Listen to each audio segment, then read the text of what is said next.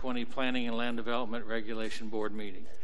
Due to the current threat of COVID 19, the Planning and Land Development Regulation Board is meeting via a hybrid process as prescribed by the City Council. This meeting is being held in person with limited attendance as recommended by the Centers for Disease Control and by CMT virtual attendance. Notice that this meeting was going to be held by Communication Media Technology, along with a physical location, was posted on the city's website. The notice provided that those members of the public needing reasonable accommodation to participate in the meeting should contact the city clerk for assistance by noon on Monday, November 16, 2020.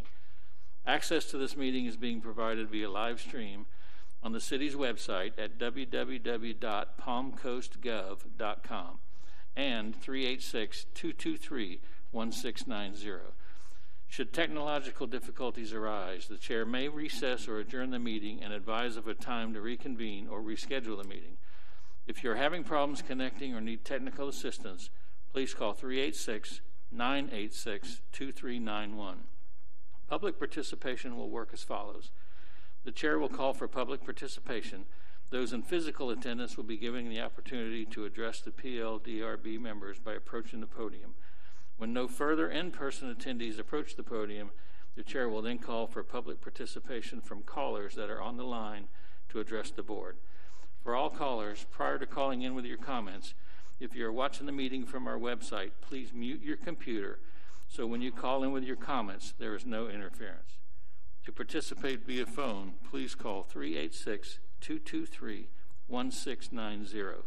You will need to hit star 9 to raise your hand to provide your comments when you would like to speak during public participation. You will be acknowledged by being unmuted, and you will hear a message that you have been unmuted. Please begin by stating your name clearly and slowly for the record. You will have three minutes to speak. When there's 15 seconds left to your three minutes, you will hear a beep. And then at the end of your three minutes, you will hear another beep, and you will be muted at that time. You will not be disconnected from the meeting. All callers will have the opportunity to speak. Please be aware there may be a short pause as we switch to the new caller. Today is November the 18th, 2020. It's approximately 5:30 p.m. Please rise and join me in the Pledge of Allegiance.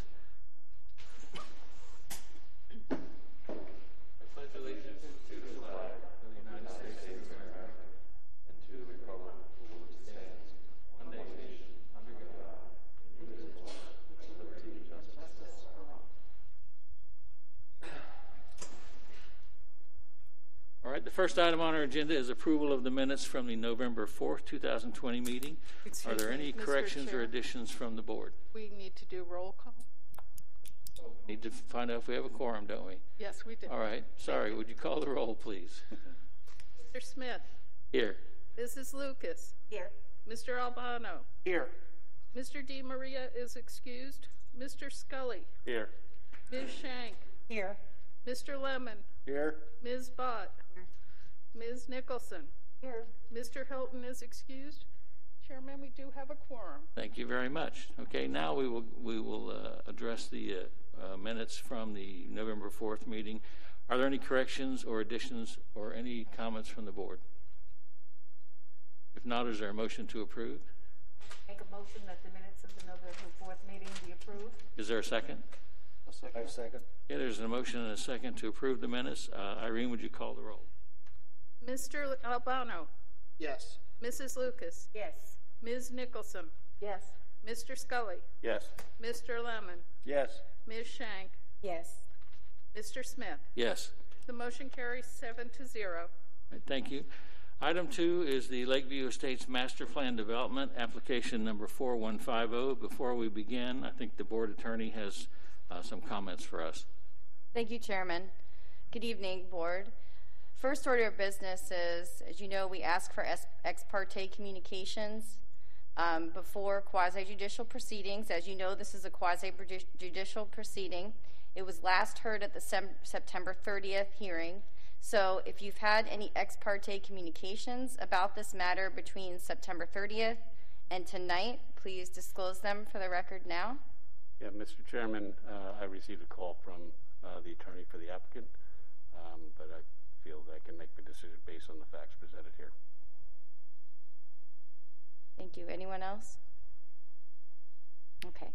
With that being said, just to recap, as you remember, this item was heard on September 30th, and at the conclusion of that meeting, the board voted to table the matter to a later date. We didn't have a date certain at the time.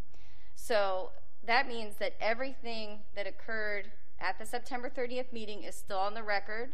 All the objections that were heard were, are still on the record. Everyone, the applicants' presentation that they did, staff, everything's still on the record. So that's all still up for your consideration.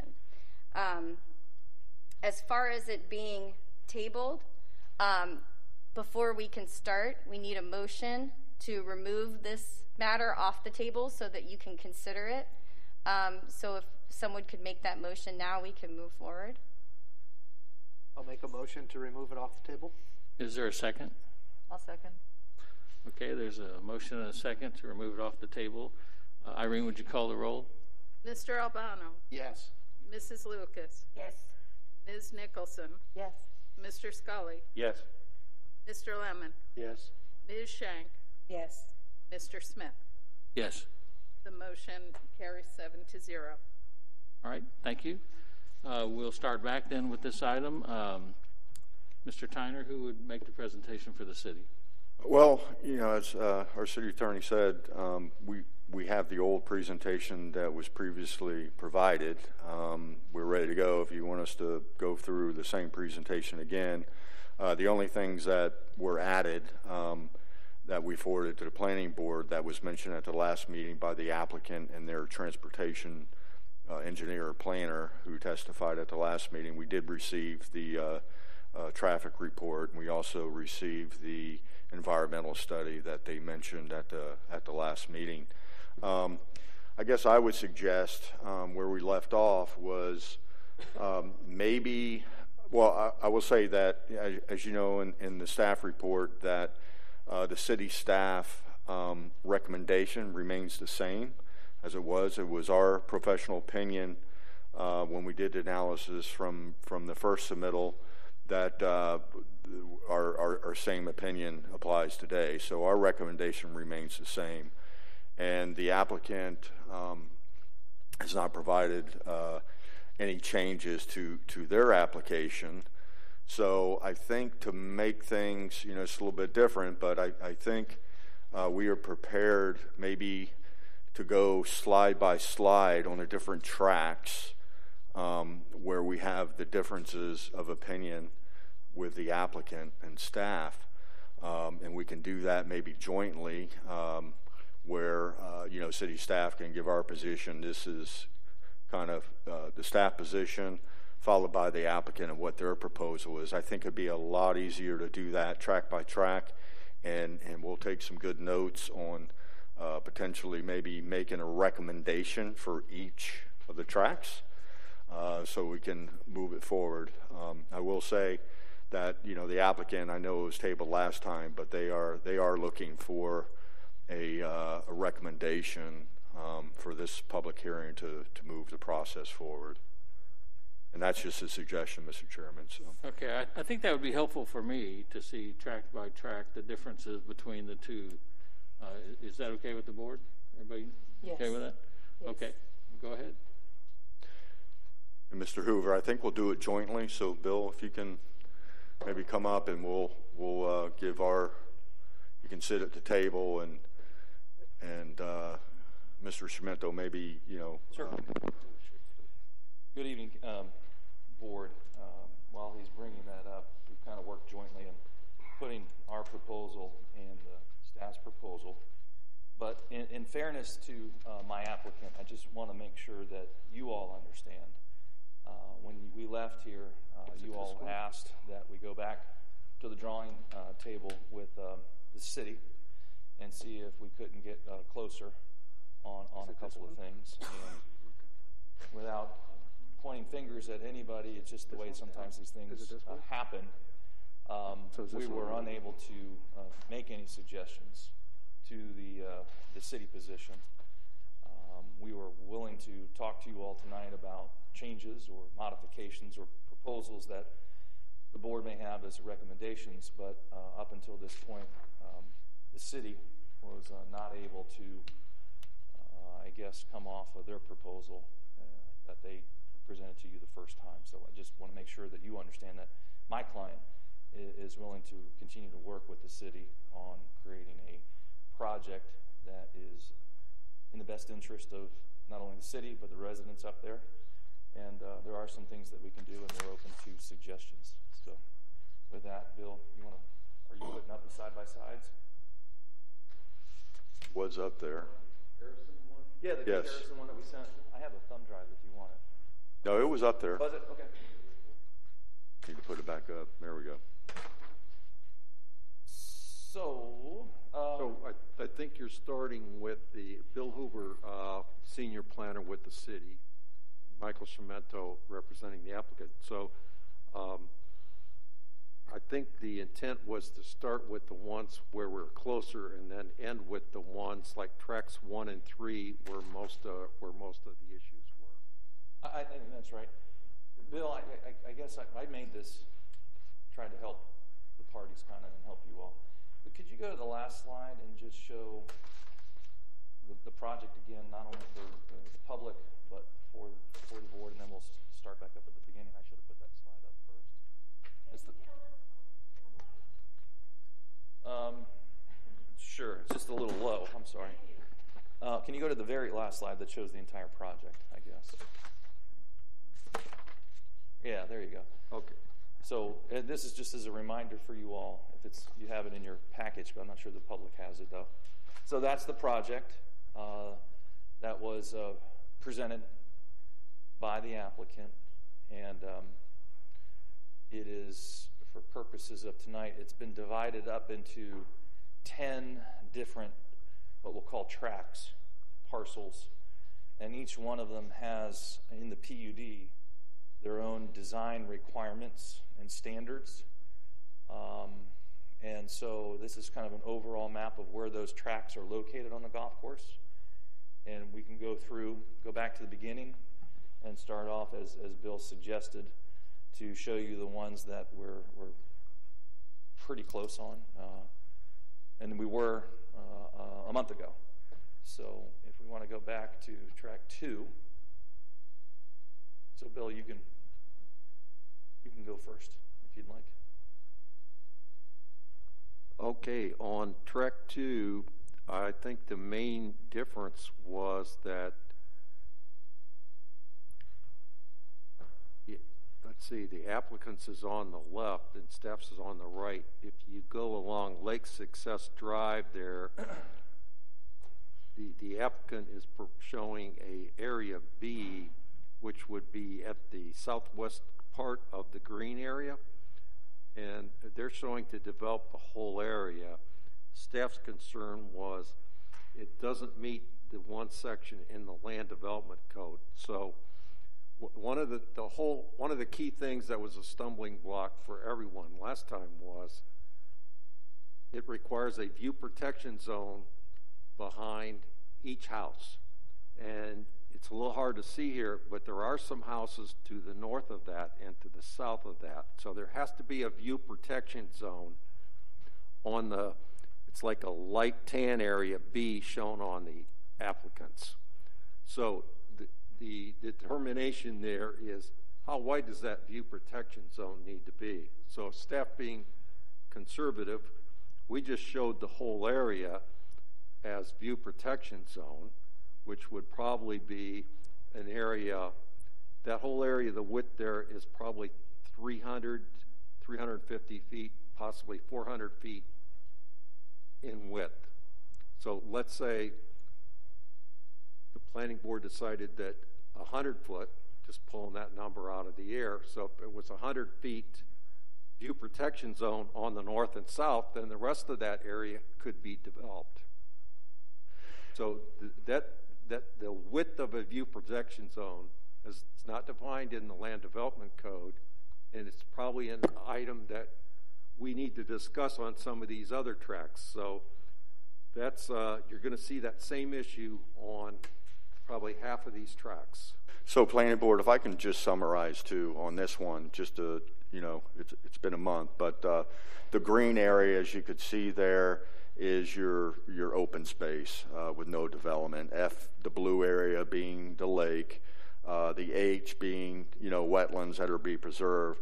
So for this specific uh, figure, the difference is on the left-hand side. If you look at the B's, those are um, uh, developable areas. So um, the city staff and the applicant are, are, are pretty 99% uh, together on this one. The only difference is, is if you can compare, the, the applicant has to be up into the north uh, east corner, so does city staff. We were okay f- uh, to develop that as FR2 single family lots. They may be able to get a couple in there.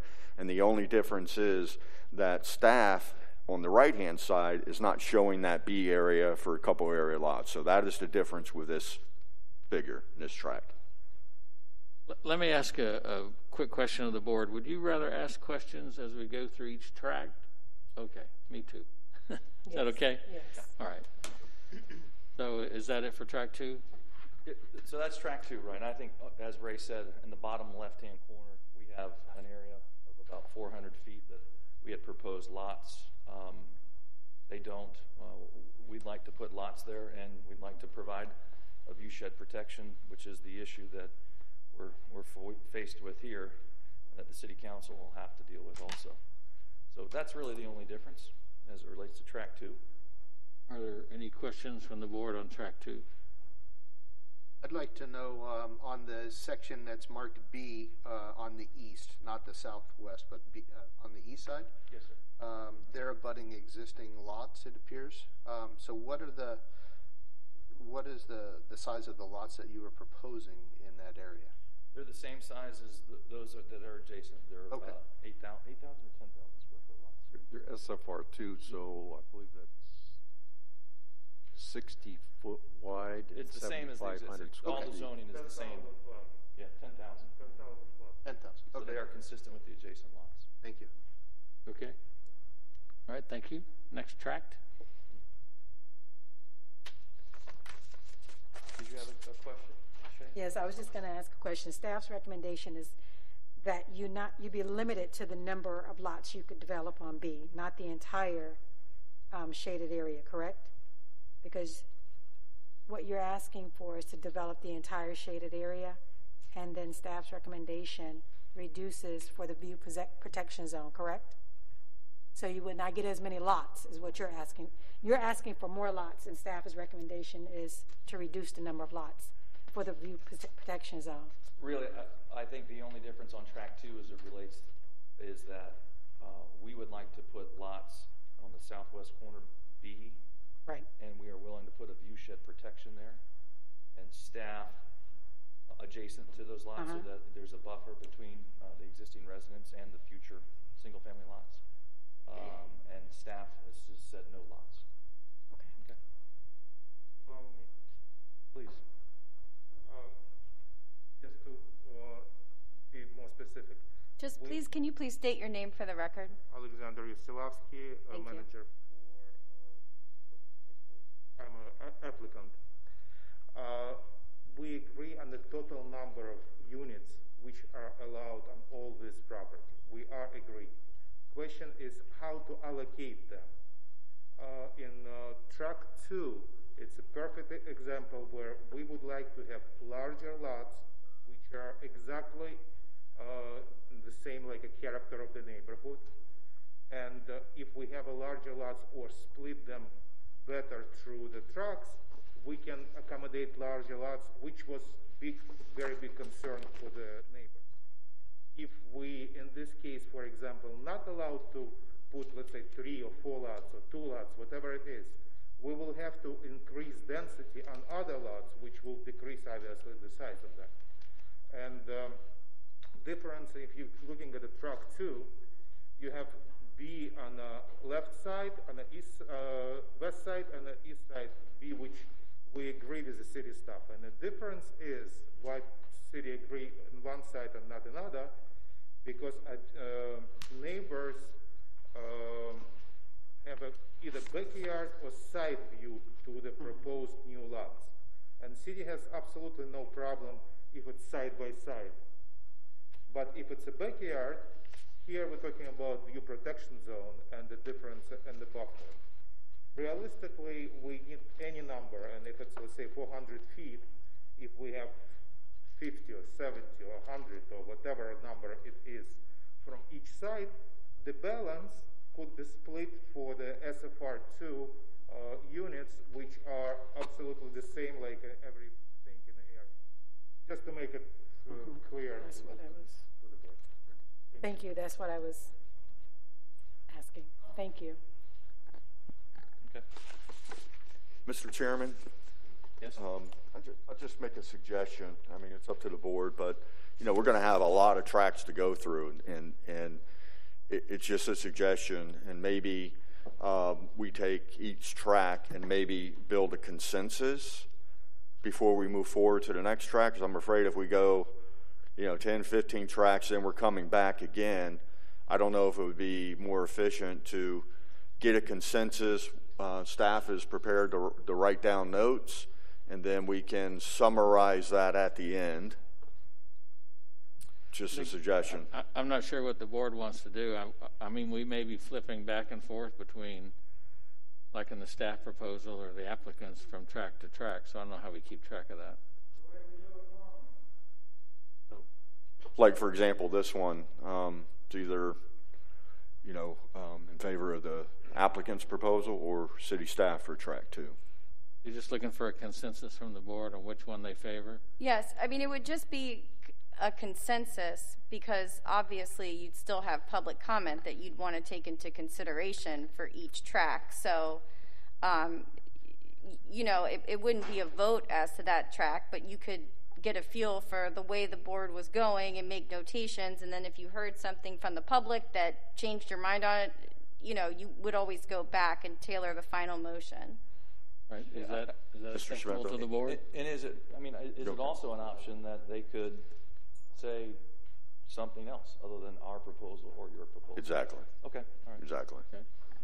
Um, all right, on track two, how does the board feel?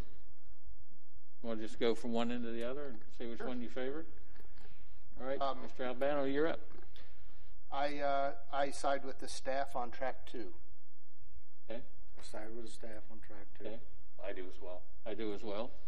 I have one question. On track two, where the staff has that rectangle box, is that an indication of the possible development for SFR two with the view protected, protection zones? I just want clarity on that. Because you have a rectangular box and you're indicating that you're, you're sectioning something out. So I just want clarity. Is that, is that an indication that SFR two could be approved there? For, for the proposal right now, on the north east side, yes. We could Okay. probably do a couple houses that are adjacent to Right. existing houses. Okay, But so on the- on then the yes, s- I support staff's recommendation. South is no. All right, I support staff's Keep going. recommendation. And um, my question for clarification is on the lower portion of the plot where it was yellow or beige on the applicants and it's now completely green. Are we suggesting, staff suggesting that there's no homes there? That's correct. That is staff's proposal. I support staff's uh, proposal. okay, I think it's pretty clear. On track two?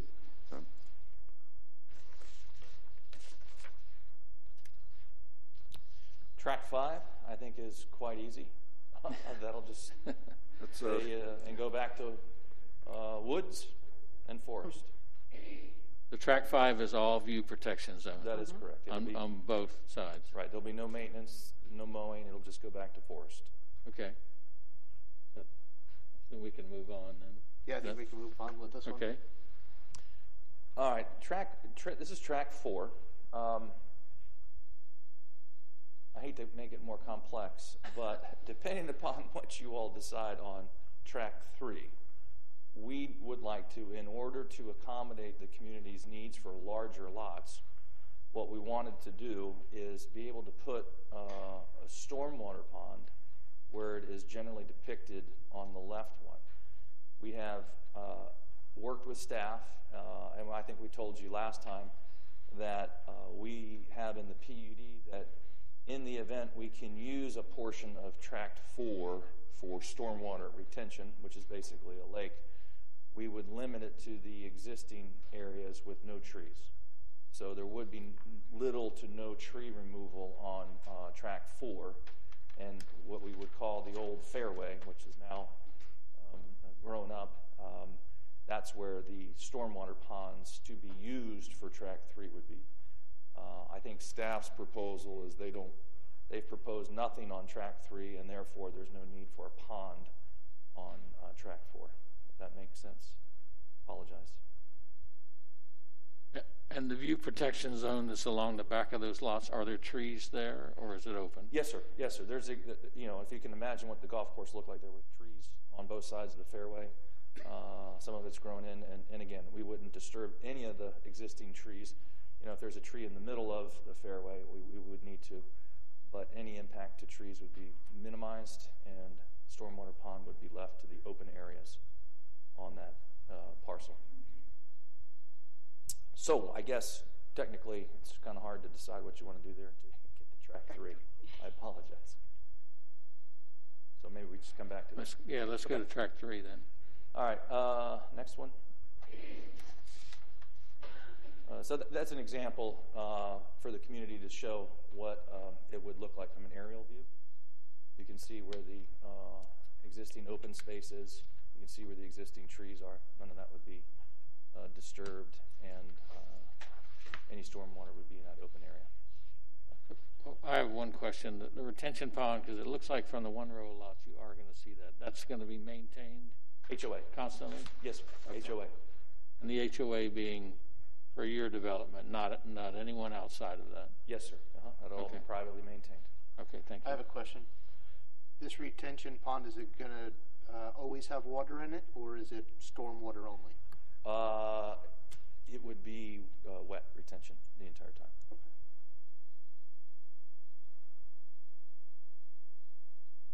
Okay. Bill, you want to go on?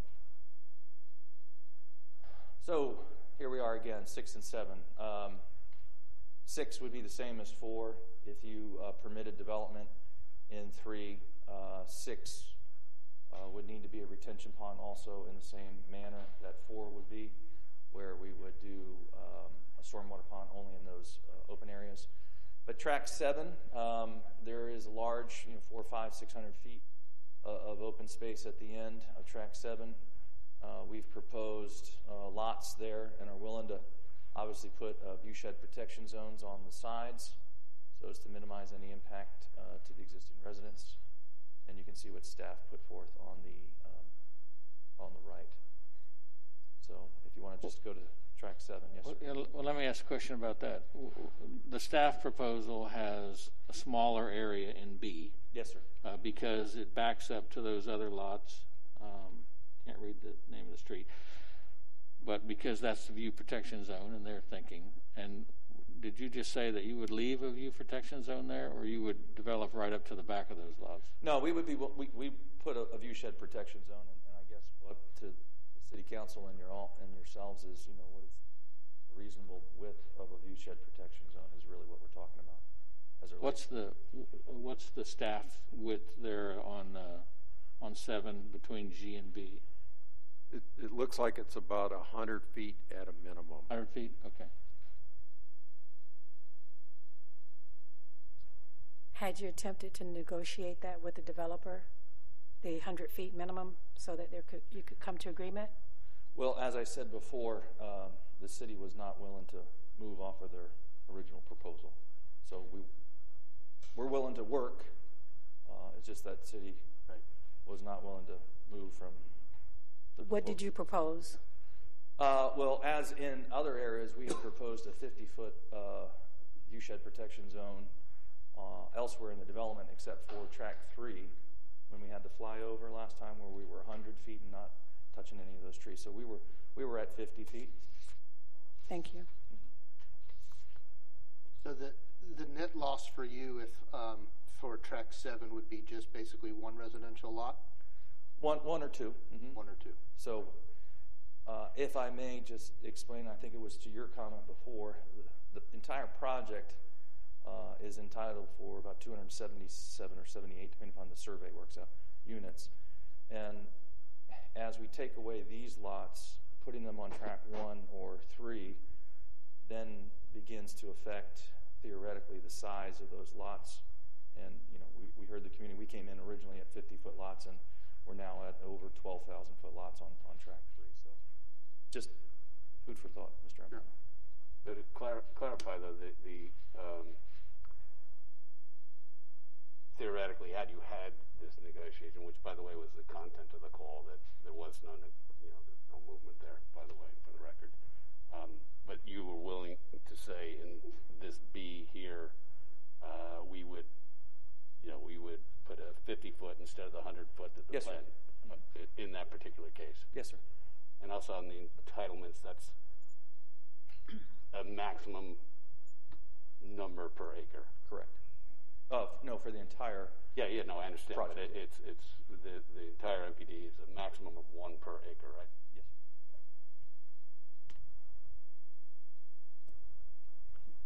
The, um, the view protection on your plan between the lots and the pond, is that also 50 feet? Between the lots and the. Yeah, on, on, track six, you got a proposed pond and you have view protection along the outsides of that. Is that, it looks No. like it's about 50. It, it, it's it's it meanders, uh, Chair. It is basically in the PD. It says we will not uh, touch any of the existing uh, trees along that old fairway, and that the pond would only be uh, in uh, the open space. So in some areas it could be 150 feet. In some areas it may be 50 feet. It's just whatever the existing trees are in uh, the back of those homes. So if we had ours uh, choice, you, the residents would have their existing tree lines, no trees removed, and then in their open space, which will go back to forest, would actually be a lake, is what we would propose. So both of those tracks, that, that pond is serving track three? Yes, sir. Yes, sir. Okay, and uh, either Mr. Tyner or Mr. Hoover, the city's objection to a pond is what? As part of the view protection zone? Yeah, our position was to keep it natural, But- But natural is an old fairway, so, right? okay. Have a go natural. And then on track seven, I mean, that is, you know, um, I think we were about, what, 100 feet, Mr. Hoover? I'd on say the- it looks like about 100 feet. Yeah. And that's just, if you look at the house to the south, we relied upon, you know, that open space, so we were wanting to You're- protect. You're just that protecting the resident. view of those, of those last couple of lots Yes. there. Okay, I get it. Yes, sir. If I could just make a point of clarification, Mr. Okay. Chair. The proposed language by the applicant on track six, as it pertains to the area behind the homes, states, "A stormwater pond can be created in the middle of track six as long as existing vegetation is maintained for the first 60 feet behind each lot." Okay. So 60 feet. it's not meandering unless the 60 feet encompasses the entirety of the vegetation. If that would be your intent, then we would need to modify this language a little bit further. Just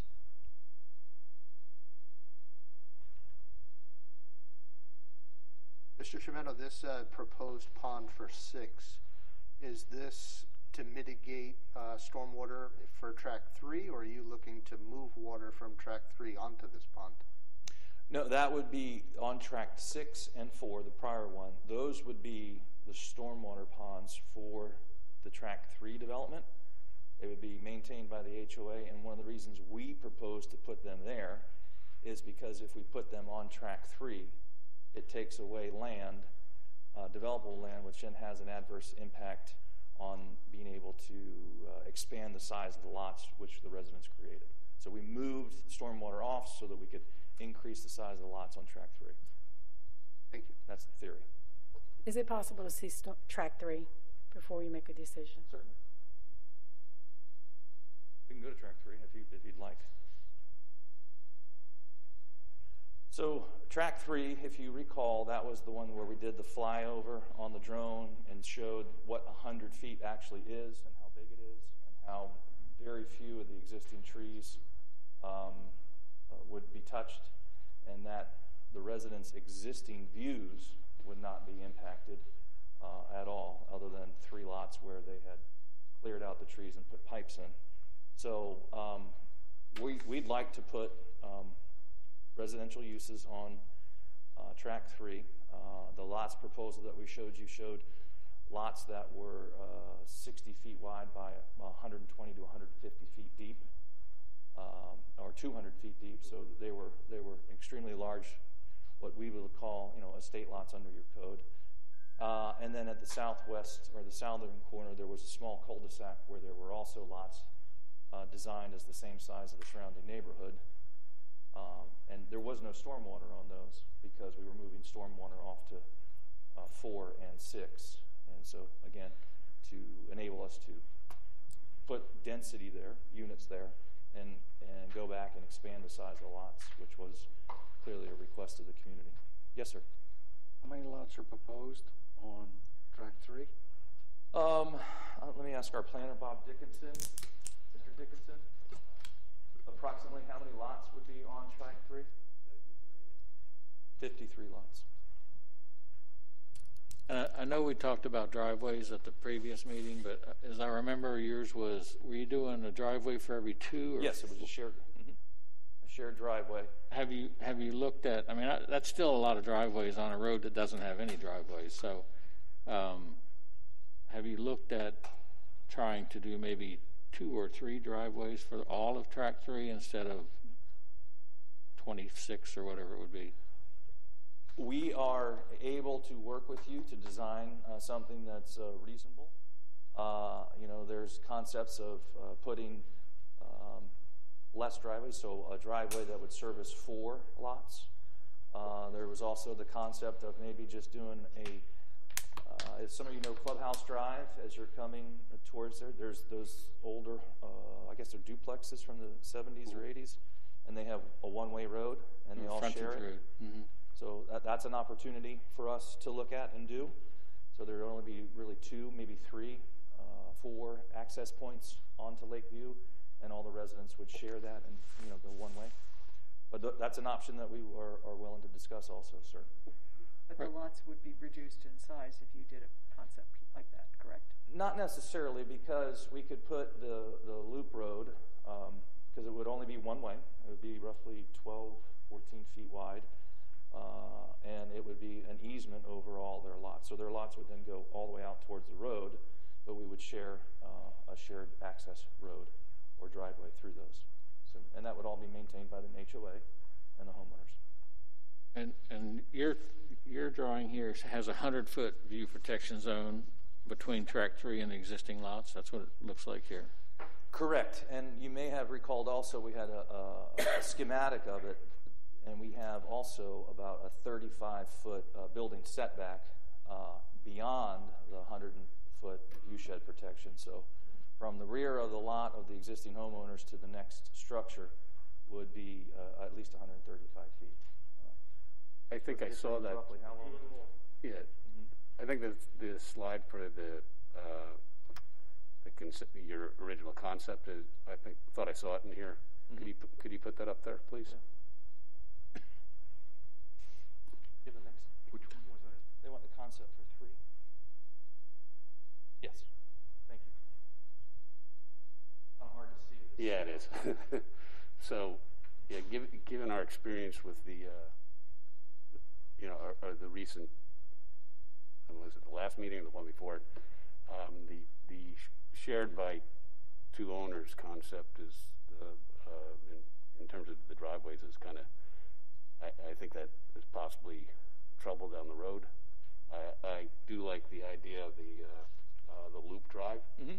So it's a, uh, just a couple access, you know, really an access and an egress, serving serving those, so you don't have a bunch of bunch of traffic going out onto that road uh, from the residents. So Yeah, we, and that's that's an, an option too. Whether they do it there, uh, you can see it down in LPGA, their community when you go in. Uh, they have uh, little clusters like this that use the same option. I'd just like to make a comment. So, you know, we, we tabled this back uh, at the last meeting for you guys to go back, and but I, I'm a little surprised that no, nothing has changed in track three. It was, just seems like people have just drawn a line in the sand and this is what you're presenting. So, um, I will politely object to that, Mr. Albano. As I said earlier, we're willing, we're able to work with you all. It was just that the city had taken a position that they were not interested in, in discussing it. I understand that, but couldn't you, as an applicant, just present the new track three plan without going and meeting with uh, Mr. Tyner and his staff? Well, uh, not to sound silly, but that would be like negotiating with my 16 year old. I have no idea what he wants. So I could put forth seven or eight different schematics, and if the answer was no from the beginning, um, that's what you all are here, and we're, we're willing to talk and talk with the city council. So, uh, with all due respect, I, I don't know how to talk to or negotiate or, or brainstorm with someone who's not interested in talking, to be very clear. Thank you. Well, uh, uh, So, um, I would just like to ask staff, ask staff, has there been anything, an alternative design proposed to you? A written alternative design versus the one that they provided the last time? Have they suggested anything else to you in writing? No, no, ma'am, there's nothing Okay, submitted thank to us. And again, it, it, it's our position, our professional opinion, when we've been working on this for years, um, and, and going with the applicant and discussing with them and, and working with them, and this, this was our position. Thank you. It's, I think this is kind of the, the, one of the crucial ones because this decision affects three other tracks, uh, which, so the real question is, does the board favor any residential on this tract or the staff position of none?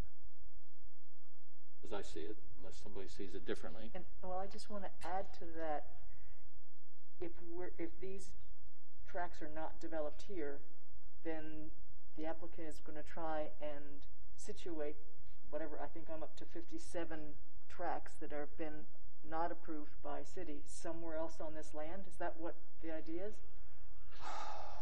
That is the the juggling game that we're, we're trying to deal with here. Um, yes, is that they would then go theoretically over to track one, and then that would force those lots to become smaller or maybe a, a, a, multifamily project, which we're not really interested in. Uh, again, we, when we talked in December with the community and, and, and watched what they had said, they really wanted lot sizes that were compatible with the adjacent neighborhoods. And so um, the more land that can't be developed, it causes us to force smaller lots, which was not the desire of the community.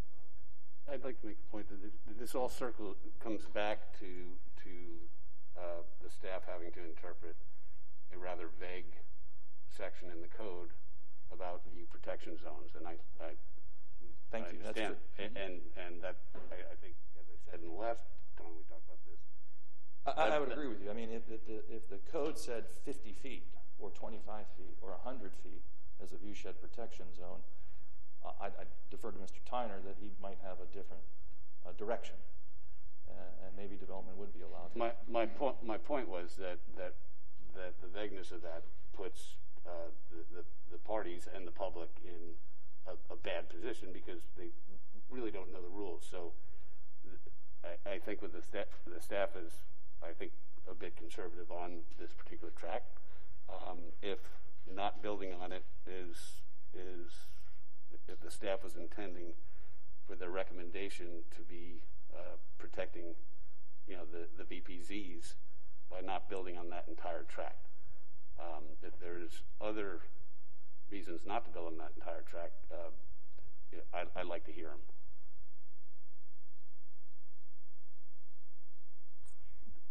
yeah, It I mean, uh, go ahead, Bill. The, one thing, and I, and I think the chairman did mention this uh, initially. I think the first time we saw any details, it was like a, a driveway or, or a shared driveway between each house there, and at one time when we were just talking verbally, we, we did talk about having a one-way loop road there. And as staff looked further into the project, staff felt that it would be best in this area here to have that whole fairway as view protection. protection zone. Am I, am I correct, Mr. Tyner? Yes. So, like, so back to my question, is the staff then okay with taking these 57 lots and redesigning the other portion, track one or whatever, to accommodate what is allowed by our code for the number of I mean, what, what we're reviewing right now is a master plan development agreement, um, because it is zone master plan development. So, you know, the code, uh, you know, we, we are interpreting the intent of the golf course community, uh, protection zones and incorporating that language into this development agreement.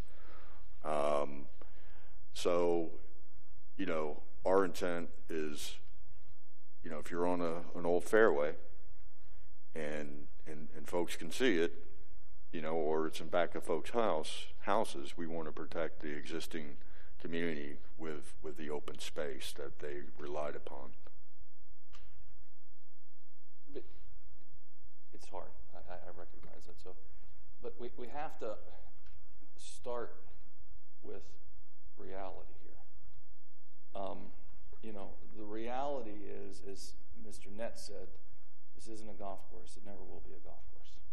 It, the city sent out letters to the community that said there is no obligation to mow this. There is no obligation to maintain.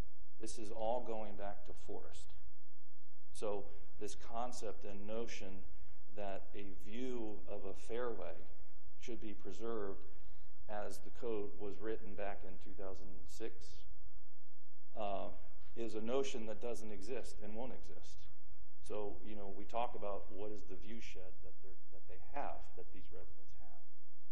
The view shed, the view that they have, particularly on this hole right now, is 100 feet, 100 feet of forest. They don't have views of a manicured fairway of a golf course. And in fact, if you go out there right now, it's already at six, seven, eight feet and will continue to grow into a forest. And so theoretically, if this were to sit for four more years, it will be a forest. So what is the view at that time of development? It's a, it's a forest. So this is, this is the conundrum with the code that you're facing that we're having trouble with too because we don't know how to design around something that was anticipated in 2005 that doesn't exist today. I mean, they, they don't have a view of a fairway and sand traps and tee boxes. So what do we what do we really want? We have to do something that's best for the community to preserve their views so that um, we do comply with the concept of the code. Thank you.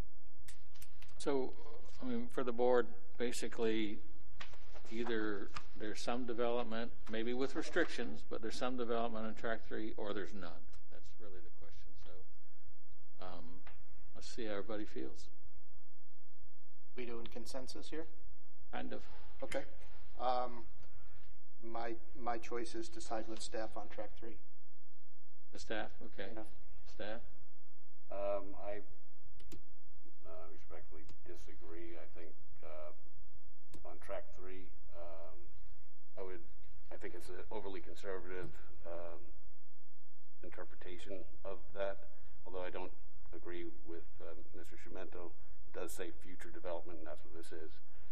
Uh, but I would, my personal recommendation is you have the loop road and you keep the uh, lots large um, and have the uh, view protected, the 100 foot plus the setback proposed, um, which would make a total of 135 foot. That's a that's uh, the staff has recommended a uh, uh, as a recommended a 50 foot view protection zone in section one. So I just don't think it's reasonable to say no to 100 plus a 35 foot setback in track number three. To be short, I feel the same as Mr. Scully. My concern is um, the staff has been working with you guys for quite some time on the project, and when asked for an alternative design, there hasn't been anything provided. It has been stated verbally, however, nothing concrete has been provided. So, my, and knowing that we tabled it in September, and we asked for you guys to work this out and come back, and still to come back with the same design speaks volumes. Um, to verbally state that you're willing to put in a loop road um, when it was just stated that you guys discussed that previously, and then not to come back with a design that actually shows that is concerning. So, with that being said, I support staff's recommendation. Okay. Oh boy, I'm in the middle. I, I, I completely um, believe that staff has worked really hard with the applicant to come up with something that they believe and strongly recommend. I also agree with my uh, partner here on the board who believes that we gave you the opportunity to present something else that would be a compromise that we felt was would allow for um, some development there on track three. Um, and I agree that I think that we gave you adequate time to do that. So because I don't have anything to see that I can actually say makes sense, I'm going to side with staff. Okay. May I just inter- interject? I mean, really, I, I, I got to keep my calm here. I- I'm not sure everybody understands what has happened since the last meeting. Well, let's, let's, before you do that, let, let me ask Mrs. Lucas where she stands first. and we, then we can talk. I'm, I'm not prepared to vote on either way Okay. at this point. My understanding is that you- you're looking for a consensus at this juncture, not for a firm commitment. So I'd like to hear a little bit more, and I'm just going to abstain for the moment.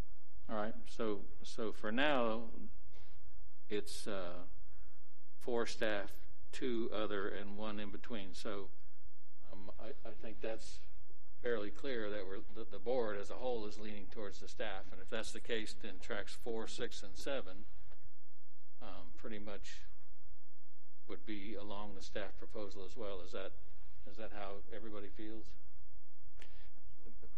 No change. Okay. I, I, I'm sure we line up the same way that one just was. So, all right, back to you, Mr. Chiumento.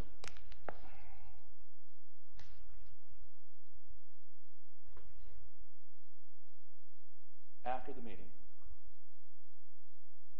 we requested meetings with staff to discuss your direction. Three weeks later, we were given an opportunity to meet with staff to say, what can we do? And at that time, staff said, we're not doing anything. That is very different than what your perception was, is that we didn't come back with any alternatives. Staff's direction to us is there is no alternative. Is no alternative. If you look at the record, there were multiple requests to say, is there any alternative? Is there any opportunity to sit down and discuss it? And staff's direction was no. So that's that's fine. That's in their that's their determination. I, I'm not that, that's not against Ray personally. Or when we work with these gentlemen day in and day out, year over year, they're excellent. But I just it's very important for me and my client for you to understand that what how you described it was not accurate. Uh, and so I just I really do want you to understand that it's very difficult to send out engineers and planners to come back to somebody and they said, you don't need to do anything because we're not changing our opinion. So when we say that we're not participating or that we didn't offer anything is not quite a fair assessment of how this has happened over the last six weeks. However, Mr. Chiumento, you're presenting to the board. So you had the opportunity to present us a different design concept, even if you weren't able to come to agreement with staff. Then that would have proven to us that you are attempting to work and mitigate the issues that the community has re- regarding this design. Correct. But you chose to bring us back the exact same concept. So that's concerning. And, and that's why we're, uh, If I may, can we please get, okay, so I'll go over the rules of decorum again for those of you that weren't at the previous meeting. We are taping this. It's for the record. It's even further exacerbated by the fact that part of this proceeding is by Zoom, so there's people on the line and watching it remotely. It makes it very difficult for them to hear the statements of the board, the statements of the applicant, and subsequently your statements should you choose to speak. So I would ask again, please refrain from any clapping or yelling anything out when it's not your turn to speak. Everyone will get a turn, and believe me, I will make sure everything is quiet when it's your turn to speak. Thank you. And, and, I understand your point. I mean, I, I get it. Um, and and th- this is what we came to talk to you about since you're the decision maker. I mean, we could hear your comments and say you were interested in A, B, C, or D alternatives, or yes, we're interested, but you got to come back. And we can do that. But when we're trying to, when you gave direction to us and you said, go find something in between with staff, and we can't, um, maybe I, I, I didn't think through it or we didn't think through it to come back with new proposals to you. Uh, but as we said all along, when we started this whole thing out, we're open. Uh, we're, we're willing to continue to design and modify if given an opportunity. Alex would like to say one thing. Um, Alex Istilovsky. Um, the reason why we didn't change and didn't bring all options which we had on the table and which we discussed this stuff many, many times was only to have that show that area as SFR2. And that SFR2 allows later to, to, to make design which will be suitable to the standards. Alternative that city says uh, just gonna leave this 2,500 linear feet of Lakeview uh, Boulevard as a forest, not a park, not a nice pretty area. It will be nothing. And realistically, uh, we proposed in, in that particular area a hundred feet buffer. That's exactly what uh, city mentioned in different places. And just to understand, this is like maybe 50 feet. If it's this room, 50, 55. This is double of forestation exists or more. And that's what we're willing to protect. And we're going to have beautiful uh, houses over there. They're not going to be small. It's a 12,000, 13, 14,000 square feet lots. It's going to be estate lots. And just to leave that Lakeview Boulevard empty and not used with all infrastructure, which already city uh, put, it's a waste. It, and you are planning board. You know, this is, I'm a civil engineer by trade. And to have all infrastructure right in the front and to have acres of acres of land just to waste them not to use. If if city asks us about, uh, let's have a park over there, let's have a playground, let's have something, we absolutely open, and we discuss that. But city said, you know what? We don't want anything. We want just to protect ourselves, our position. And after the meeting last in, in September, we addressed it. We sent it emails. We had a couple of meetings with them, and it was absolutely unproductive because they said, let's planning board to decide what to do. They don't want to decide. And that's the situation. For us to spend another thousands and thousands of dollars of the design, you know, specific design, it's, it's pointless. It's just a waste. That's why we, on, on the official, uh, on official uh, papers, we marked that areas as a part two without specific, this is conceptual layout, this is one of 25 which we had, which we discussed. But uh, all what we ask right now, let us give a chance to build something nice over there. And we will talk about specific design when time will come. But if you will say no to this, so it's going to be waste. In the middle of Palm Coast, thousands of, you know, thousands of linear feet of Lakeview Boulevard will be forest. That's it. That's an alternative. I, I, I think everybody understands that. So let's, um, I think we are where we are with track three, so let's move on to another one. Well, so what? Was there a consensus or just The a- consensus was four to two, the staff proposal, Okay. with, with one abstention. You make, you make note of that? Next one, Bill. Actually, I'd like to make a comment. Yes, sir. Um, you know, the staff works hard and they make a recommendation, but your kind of comments make it sound like we're not really here to do anything other than to support the staff, and we have shown that that is not always the case.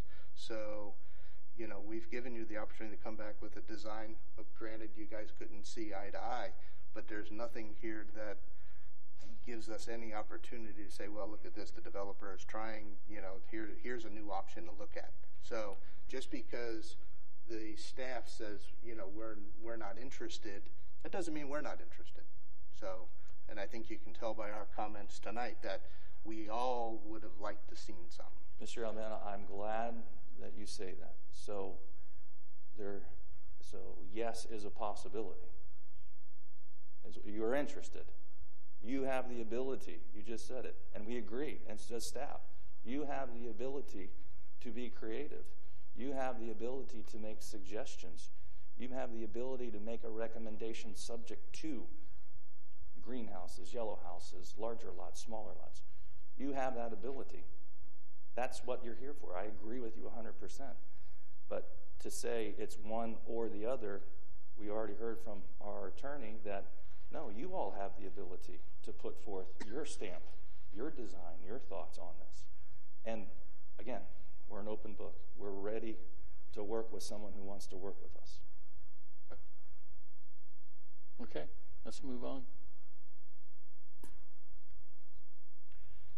So this is 10, uh, and 10, I think we um, we agree with staff uh, with 10. So uh, viewshed protection uh, in this area, uh, viewshed protection of uh, 50 feet, staff thinks is sufficient. In other areas, they think it's 100. In other areas, they think it's 700 feet. so we agree with staff that 10 is we're fine with 10. Uh, but nine is a difficult one, as we went through before, and we had the video. Um, um, and um, you know, uh, again, we, I guess the, the die is cast that you all have determined that because we don't see eye to eye, but yet we see the backs of our partners on this, that we have to come up with another design. And we're, we're willing to put forth another design for the planning board if you all uh, are willing to um, consider options. I mean, we can come back with seven different options. Uh, staff is still going to say no, um, and we're willing to work with you all. So, as I said to Mr. Albano five minutes ago, two minutes ago, this is up to you. So. And just on staff too, like Mr. Schmidt went through this, just to summarize again, this was this is along um, U.S. Highway 1 uh, with track 9, and, and what the applicant is proposing is uh, uh, institutional. I think there's a typo here on, on yours, Mr. Schmidt, though. It's not commercial because there would need to be a FLUM change. No, there's no, right. Okay, so it would be institutional uses for the majority of track 9. Uh, and then staff's proposal on the right-hand side would be um, the view shed on the majority of the property that's in green and the ability to do some institutional adjacent to U.S. Highway 1 on the north portion only.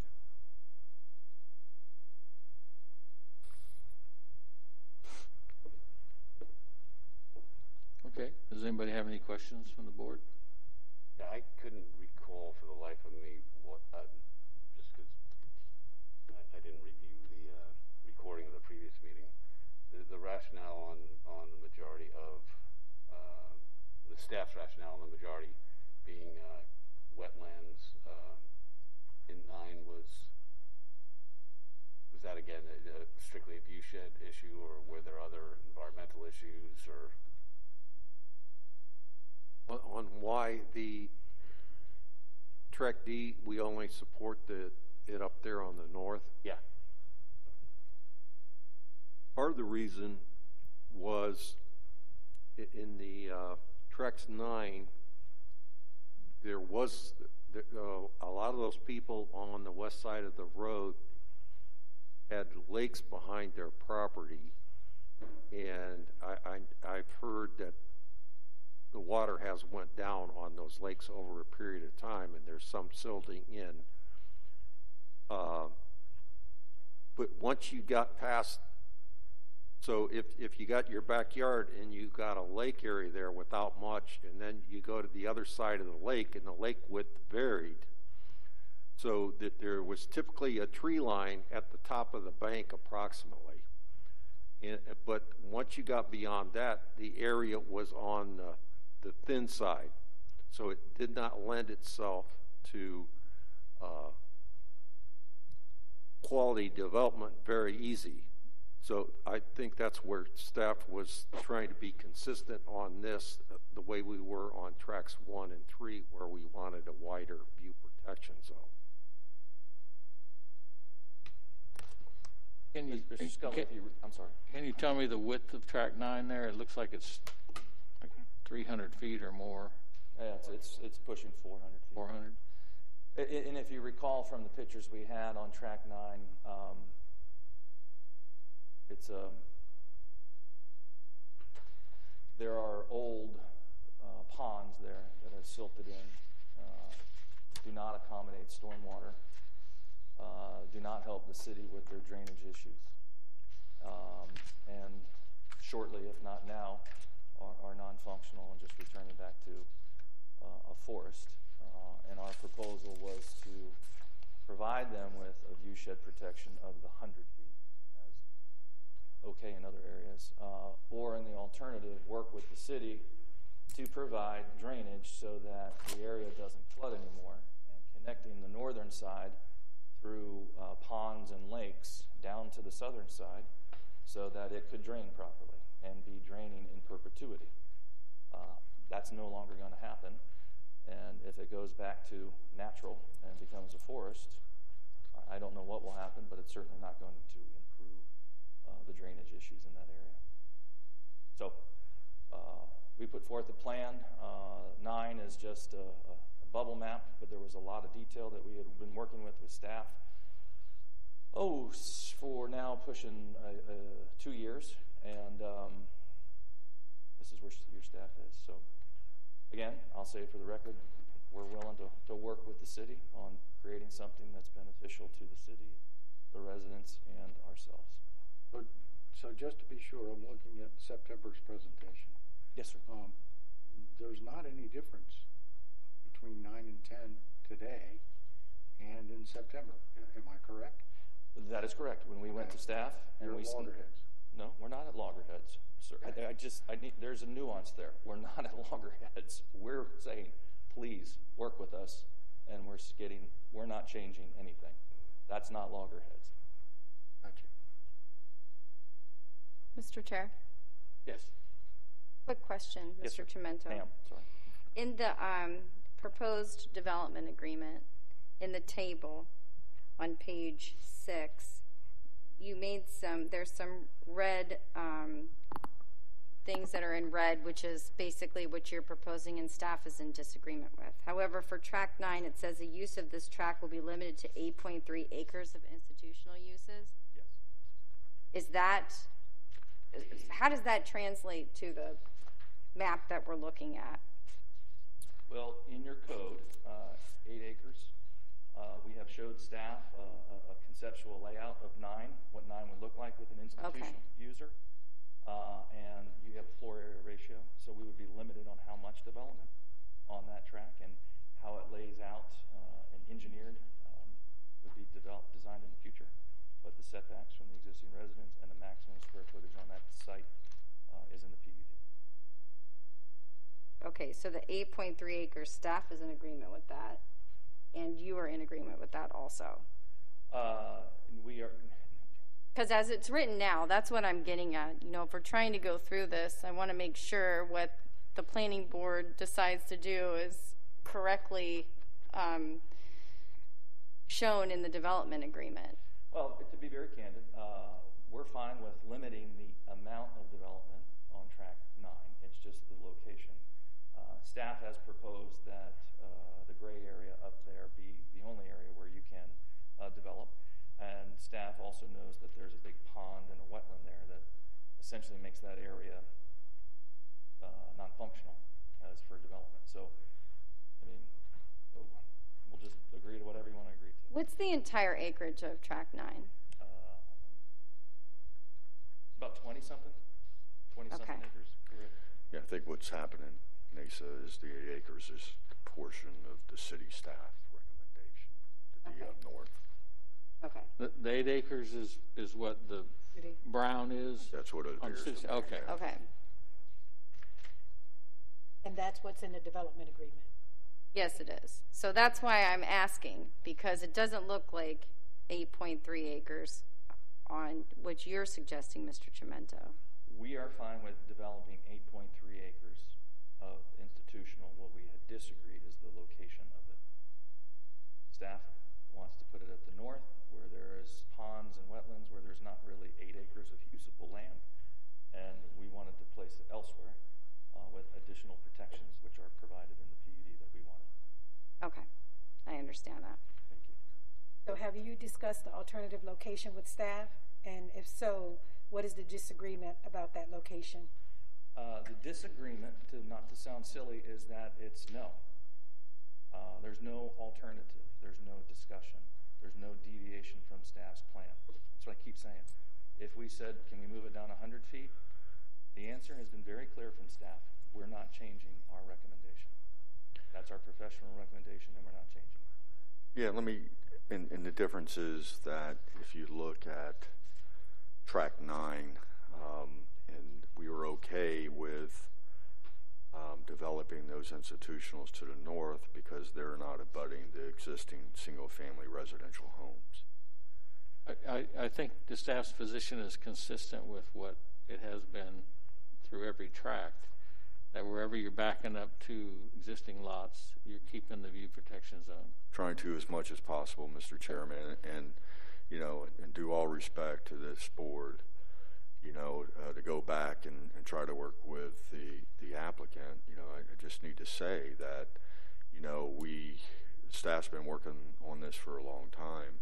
And, you know, our senior planners, our AICP certified senior planners and staff, um, had an opinion, and there was nothing um, that made us change our minds. There was no additional information that, that we haven't heard before. You know, I mean, granted, I know the planning board have, wanted us to go back and, and work with them and, and compromise, but from our professional opinion, there were there was there was nothing that um, illustrated uh, a change in the code or or a change on our interpretation.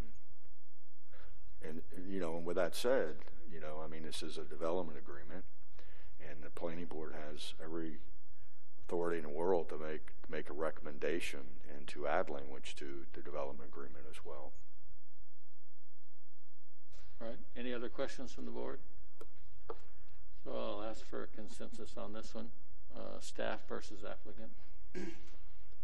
I'm torn at the moment. I think if the applicant can maybe increase the size of the view protection zone, I think the people that live, that butt up uh, uh, against uh, track nine could benefit from, you know, the increasing traffic on Highway 1 and have a buffer. Um, so I'm, I'm kind of split at the moment. Widen the view protection zone and, cr- and keep the ability to develop along US one, but widen it for the existing homes that are already there. Okay, Mr. Scully?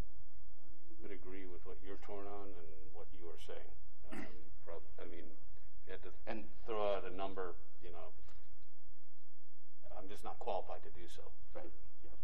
And to reiterate, I, I, I agree with him. I mean, that's he, he, he said it better than I did. So If I may make just a quick point out a suggestion or take it or leave it. Okay, so the current development agreement, as I said before, it says use of this tract is limited to 8.3 acres of institutional uses. All remaining areas include view protection zones, new and existing ponds, and natural buffers. So if it's a, if it's a 20 acre parcel and they're using eight acres for the institutional uses, and everything else has to be the view protection zone, mm-hmm. instead of necessarily establishing a buffer wide, you could say in no instance could the institutional use be X, clo- you know, X amount of distance to the residential use. And that would maintain everything around it to be a view protection zone, um, except for the area that's used as institutional, and it couldn't get any closer than X amount, you know, because so you have it already in here. I think from what the first three members were saying, um, but that's one way you could consider potentially, you know, getting there if you were interested. Well, and, and as I understand it, they're asking for commercial, and right now the staff is. No, I, that's a mistake. I believe what they Mistake. said, there's a, It is it's all institutional? institutional. That's just a clerical error, I believe. Okay. Yep. And I, I think that's the dilemma that I have too, is I kind of feel like, like the other board members here is, I, I'm faced with a choice between A and B, and I, I really want to look at C. and, but, but when faced with. As do we. When faced with the choice of A and B, I, I would lean towards the staff. But, but I kind of feel like they do that. I think there's something in between that could, could, mm, you know, provide a better view protection zone and still allow some of the frontage on US one to be institutional. I think in this case, you have A and B, but they're not representative necessarily. A is not representative of what it would be reading it in conjunction with what the development agreement says. You know, I think I think you know the the staff's is representative. This is the 8.2 acres right here.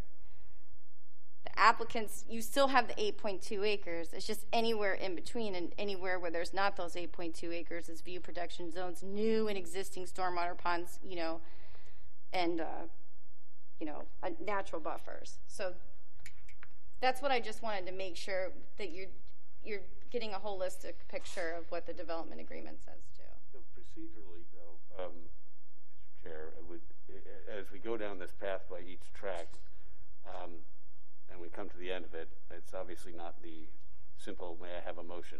Right. Uh, I'd ask how you plan on handling that, Mr. Chair. Um, but, but it's, you know, it's, it's, this is a different process than we've used before. Uh, you know, it's just, this is a consensus crafted motion that's an, you know, it, sorry, It's no, it's difficult, and It's I, I was heavy, but afraid of that's that as we go through here. We're going to be bouncing back and forth, and then, so how do you quantify that? And at the end of the day, could be that we say yes to one, no to the other, or we say bring it back again. And of course, they always have the option. We're not the final say in any of this. We're making a recommendation, and it will go on to the city council twice, I think. So ultimately, it'll be someone else. But we're charged with making a recommendation, so hopefully we can do that. And and it is difficult. Uh, I agree. I mean, the staff can take a position, but you can take another. I mean, you can show something else to us, and I think that's kind of what we're asking for, is to see something other than just A or B. Because when forced, when faced with that, you know, I'm not sure you're going to fare too well. But, I, I, I, I absolutely understand what you're saying, and, and we're interested in option C also. But remember, what, what you directed us to do was go negotiate something with staff. You didn't say, come back, Mr. Chiumento, owner, with alternative ideas. You said, go negotiate something with staff, and we just don't have a negotiating well, maybe we should. It was a long night that night. So. Well, I, I think that, I think what we, what we came to realize, and when, when Mr. Albano made the motion, was was that, gee, this this thing started as X, and it, over time, with the input of, of the public and back and forth, it came a long way. Yes. So I think we are, uh, yeah, and the spirit of the comments, even though I know there's strong opposition to, to many segments of it, were such that it was it, there seemed to be an air of cooperation. So when Jim made the motion, we were like, gee, that makes a heck of a lot of sense because it seems like there's only this much more to go. So it, perhaps we erred in that, and uh, I guess we have to fix that now. Or Let, let me move. Let me move on down because I didn't get that far. But to see how uh, the rest of the board feels about track nine. Understanding the language already in the development agreement, it would be my recommendation that we include language with the minimum amount of footage between the, um, the houses that are abutting the property and the view, you know, for the view project, view protection zone. And my question would be, with the 8.83 acres, does it have to be contiguous acreage? Or can they just, a total developable space of 8.83 acres within the 20 acres. They certainly could do that, yes. So then that would be my recommendation. So that, because then understanding it that way, then the visuals are somewhat misleading based upon the development agreement language.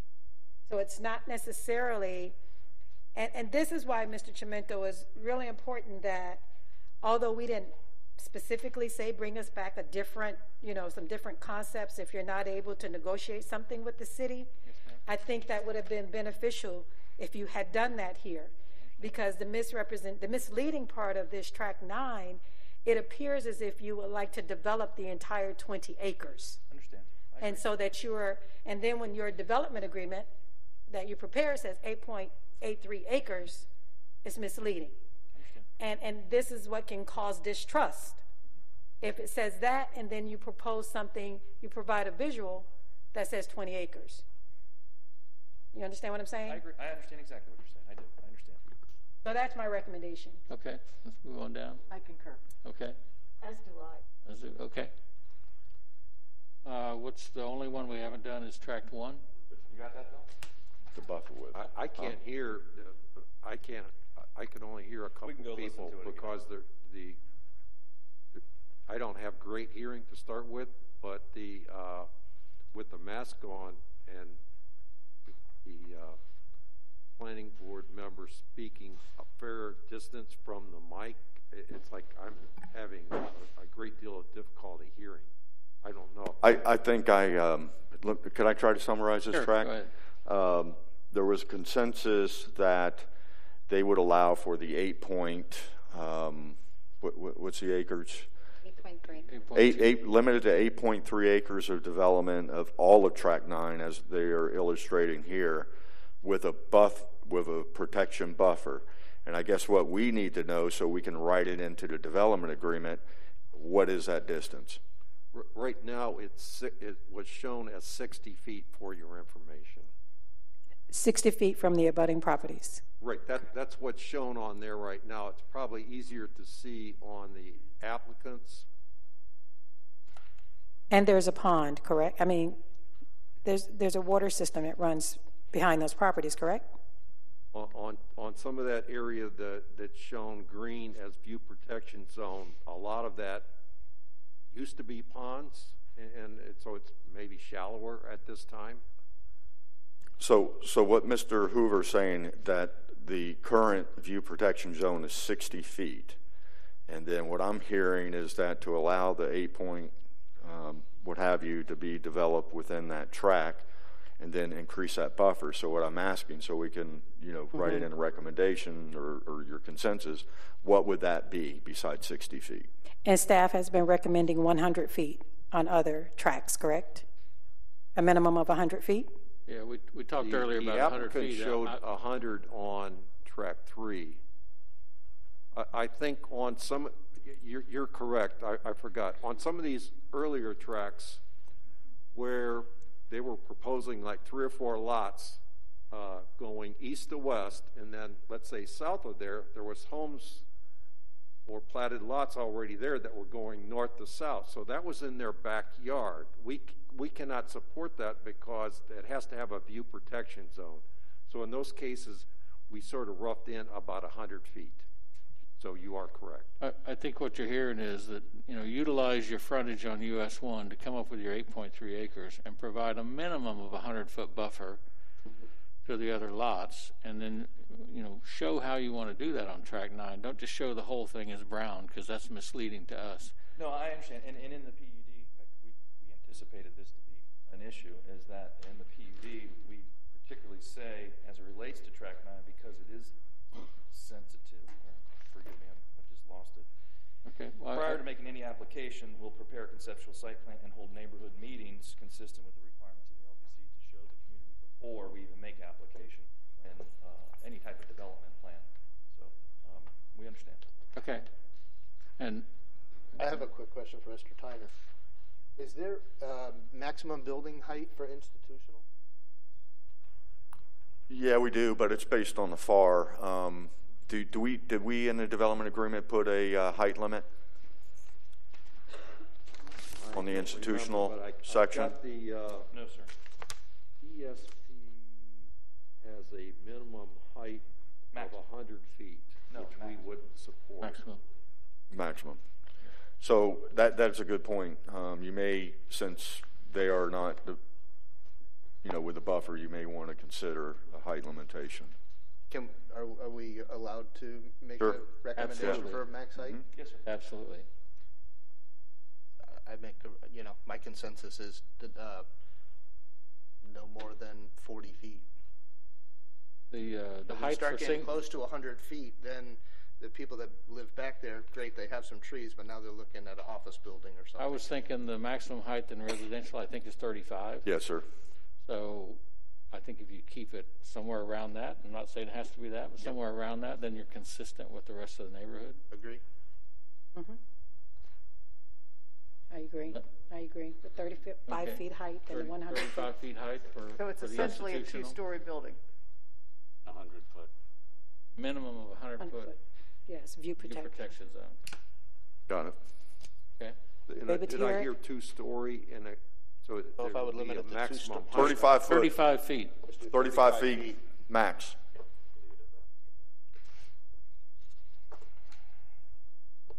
All right, anything else on track nine? And, and track ten, you, you said you were okay with the staff, because you, yours is slightly different, but Yeah, you're, we're, we're, we're fine with the, with You're the okay with buffers on that? the sides. Yes, sir. Okay. And that leads us to track one. That leads us to one. Yes, sir.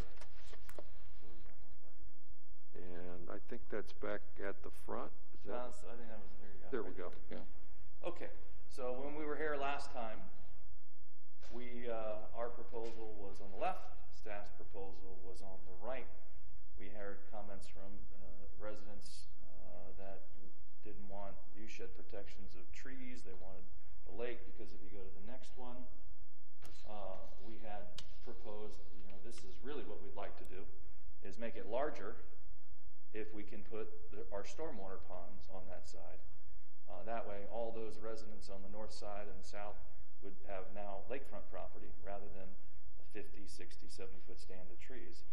And we did that because we need stormwater on here, so we said, well, why can't we use that as a feature? So that's really what we would like to have, um, is the conceptual layout too, so that we could provide stormwater and bring value uh, to the existing residents' um, properties rather than just a stand of trees. So um, we wanted to talk about that with staff, and you've heard that story before. So, um, But, but this concept plan does not account for the loss of the approximately 57 homes that were going to be on track three.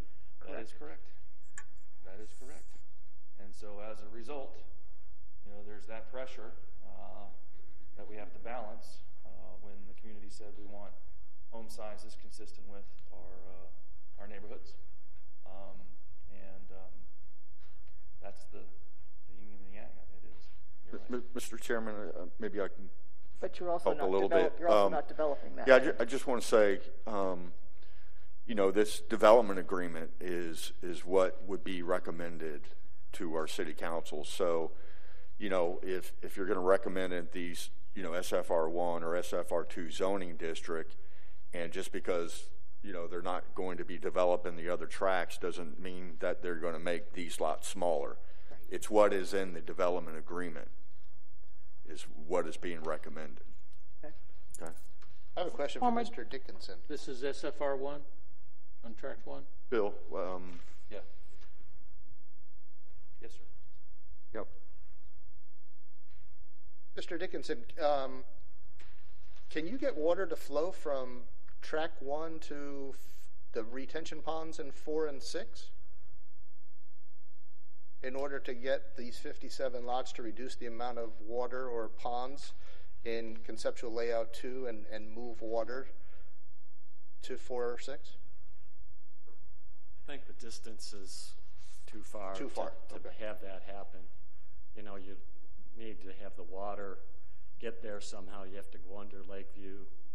and it Okay, be yeah, I didn't, it I would be didn't know that difficult. overview to see if there Be was very anything that was difficult. It's- contiguous. The reason the plan was developed for track three, not to go back again, but was the fact that there's a large ditch along Lakeview Boulevard. So it was just a natural conveyance to the ponds and get the development away from the adjacent residents. So, Thank you. Thank you. Could you, could you go back to the, uh, the, the comparison of the staff plan and applicant plan? So the biggest difference here is obviously the view protection zone over on the right side versus a pond. And then the same thing to the south, though you do have develop, on yours you have development to the south and they don't. I'm curious to hear when we get to public comment how the people that live there feel about the view protection zone versus having a, a lake behind their house.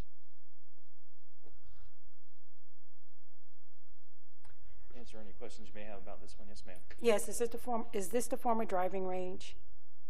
Uh, the driving range uh, portion of the golf course was roughly around where the number one is. Okay, and this is where the majority of your development is going to be, correct? On, in terms of your residential units, is on track one, correct? The bulk of it? Yes, Uh, the majority of the units. Well, it, it you know, it, based on, on your recommendation, that'll be essentially the only area.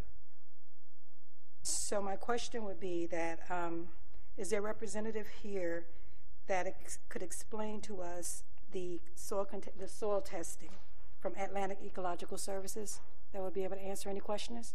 Yes, we have our, our engineer, Jody Sisk, here who can, can talk about that. Uh, can you give us one second? Thank you.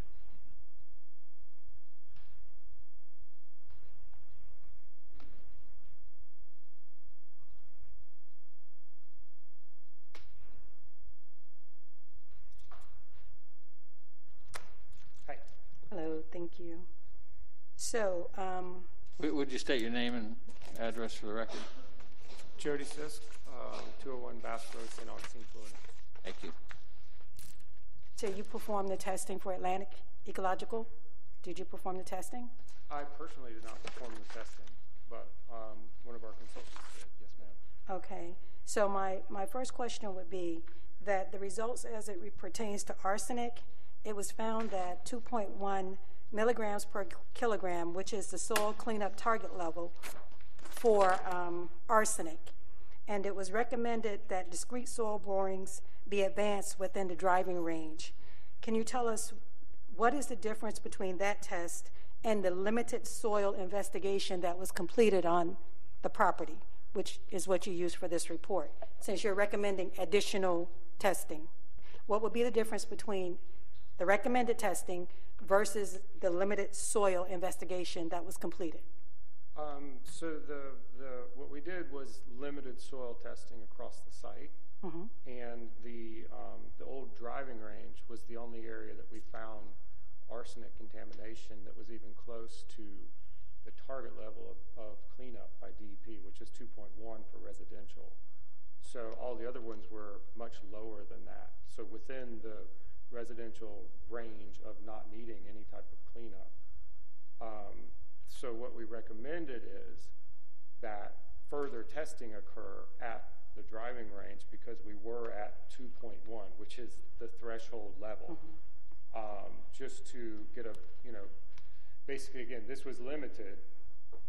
We need more testing of that driving range to know exactly what's going on, which means more grid samples and basically more sampling. Um, and, to see if there's one certain area that maybe has a little bit more compared to the rest. Um, and that's that's all the difference. Have you been contracted, the- have you been contracted to provide that additional testing since this report was provided in March? And it's been eight months now? Have you conducted that additional testing as of yet? No, ma'am, we have not. Okay. Mr. Chiumento? If I may ask Mr. Sisk, while, while you're here, just about the process after that once it's identified, what happens? So, this is important information for you all. Um, well, if it's identified and it comes back that uh, basically all of it's below 2.1, then they're not required by the state to do any cleanup because it's below the threshold. If it's above 2.1, then the owner, the applicant, will have to go through a site remediation with DEP before they can do any construction on the site for residential. Um, again, that's a residential threshold. Threshold. It's not for commercial or industrial or anything like that. But since this is a residential zoning, or it's going to be, um, they would have to once you get those areas 100% identified. If there are areas over 2.1, then they'll have to go through site remediation with, and, that's a part, a process with DEP and any, any, uh, it's, it's initiated by the, by the applicant with Florida Department of Environmental Protection. And they provide the state basically a plan. This is what, this is what we found. And this is what we're going to do to remediate that before we construct on this site with residential development. And then that cleanup occurs, which is typically either removal of the soil that's contaminated to a point where it's now not contaminated, it's below the threshold, and that soil is removed and it's sent to a certified line site, um, contaminated site. And then at that point, the fill that they bring in is going to be clean fill, and the dirt is no longer contaminated. Um, and then DEP will sign off on the on the site assessment that it's complete. Um, so there's there's different ways of doing it, but typically the soil is removed from the site that's contaminated. So the 2.1 level for residential is conservative compared to commercial, correct? Mm, Very conservative. Yes, ma'am. We, we, we come close to 2.1, if not sometimes over 2.1 on sites that have never been used for anything in Florida. We have arsenic in our soil anyway. If you're on a site, if you're on a coquina site, like over along the Coquina Ridge, like, most of that soil is over 2.1 because of just the natural process between lime and water and the soil in Florida. So we have a lot of soil that has, I mean, we always get arsenic in our soil. This is a young golf course. Typically, the ones that we find really bad arsenic are just like the old citrus fields. It's something that's from 1970 and earlier. Those are the ones that are typically very contaminated with arsenic. However, the form of arsenic is, according to the National Institute of Health, um, the toxicity is influenced by chemicals such as herbicides and pesticides, right? Yes, ma'am. So the natu- naturally occurring arsenic, you really can't compare it to the arsenic that has been influenced by herbicides and pesticides, which is why the level is conservative for residential because you have people living there versus in a commercial site, they're not spending as much time Yes, there. ma'am. So And we're looking at more long-term exposure. Yes, ma'am, and it's the it's the exposure that's the issue. Again, residential, you've got people who are going to be working their yards. Mhm. Compared to commercial, well, you don't have people that are typically out there with their hands working in the yard. So there's a very big difference between those two, and that's why that is different. You know, especially and then you look at industrial, so it goes up even further. So. It's, Thank uh, you so much you're for answering my questions. Thank you. Mi- Mr. Chairman, could I, could I just add to that? Yes. Um, Because, you know, at the, at the beginning of, the, of our presentation here, you know, we added some language uh, from the last time. I just want to read it. Uh, Contamination assessment activities, including soil and/or groundwater samples, shall be conducted by a qualified professional that is authorized to assess and make recommendations for such activities per Florida Department of Environmental Protection standards and shall be consistent with all applicable Florida statutes. This was existing. Upon application for a site plan or subdivision master plan, the owner shall provide the city with all studies or reports uh, required by federal and state agencies. We also added that if soil or groundwater contamination is above the state concentration levels, remedial action in accordance with Florida Department of Environmental Protection standards shall be accomplished prior to construction activities within the affected area. Uh, so we did add some language, and we also added some bond language that if there is contamination assess, uh, contamination on the site, that that the applicant would post a bond for what the kind of um, per our standards for for cleanup activities. So, you know, we're comfortable with our language, and pr- i- i- if this moves forward and prior to development, they're going to have to provide, you know, those details and uh, you know complete the assessment in accordance with this language. All right. Any other questions from the board on tract one? So that was uh, between last meeting and this meeting, that was added? Yes. Yes. And the, the applicant have any issue with that No, additional no, I mean, language? we, we did negotiate and discuss lots of things, but the change to the, Right, right, the okay. drawings were Thank not. you. So, yeah, that, we're fine with everything in here. Yes, sir. I noticed, I noticed, I noticed that last night when I read it, that it had been added, and I'm glad that it was added. However, I wanted to question for the record. Yes, ma'am. Any other questions from the board? All right, to be consistent. Just a quick um, one. Um, What is the difference in the view protection zones between the proposal and staff's recommendation in the green area to the east of track one? What is, what are you proposing versus what they were proposing? What are we proposing? Yeah, if you look at the, if you look at the difference between track one that runs uh, north and south, um, in between the residential area and your track one, your your view protection zone is pretty narrow, where theirs is fairly wide. We know what the difference is between the, that dimension. Uh, I don't know dimension, but it's dozens of acres. For yours, It says 100 foot. Yeah. So, Um, Yeah, pl- Albano, like this, he said this room is 50, 55 Right. feet, or we're, we proposed 100, and or if we could put our stormwater there, it could be even wider. Right. Okay. yeah, your plan that you showed a little bit ago had a stormwater pond that ran that whole length. Yes, right. Gave you a separation. It's not the same as the view protection zone, but it is a separation. Right. Okay. All right.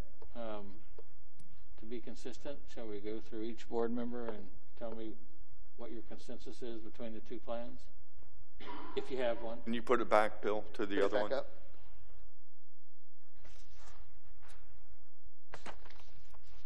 Um,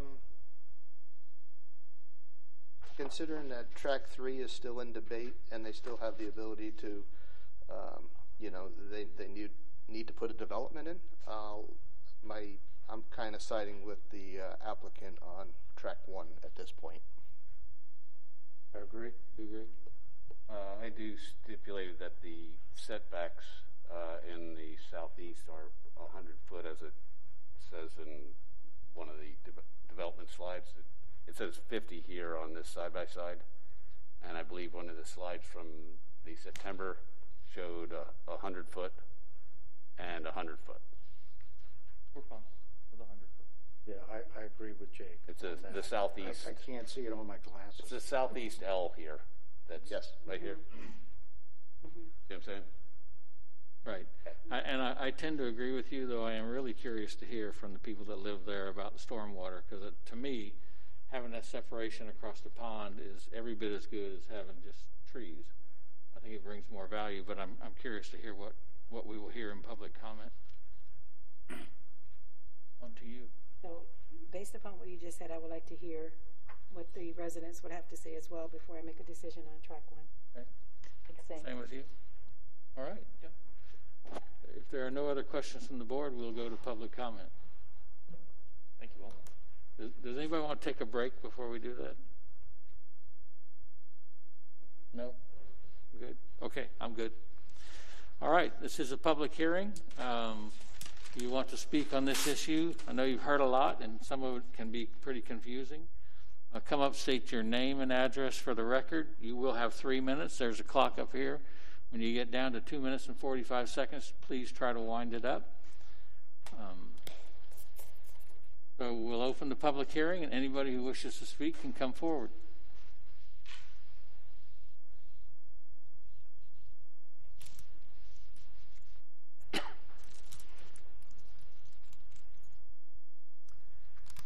My name is Mike Martin, and I live on Lake Success.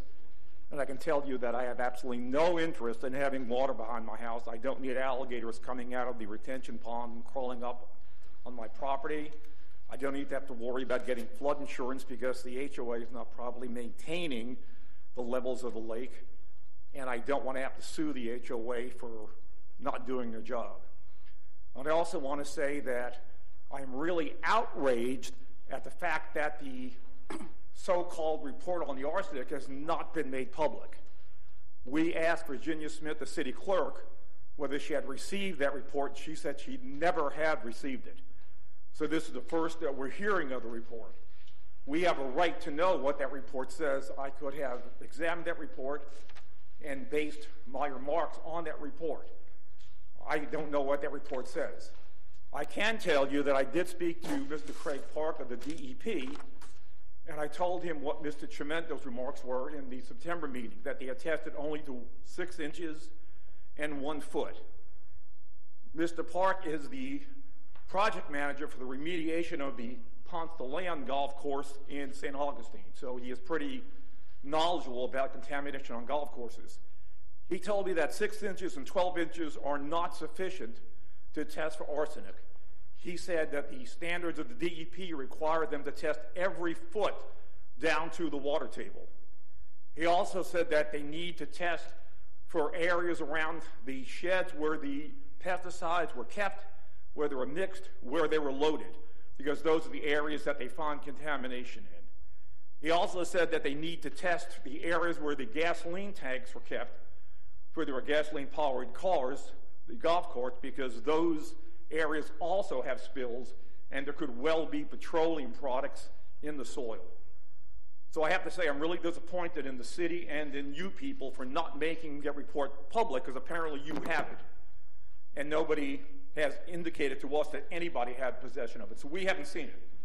And that's really unfair to spring it on us that, oh, well, now there's a report, but it wasn't made public.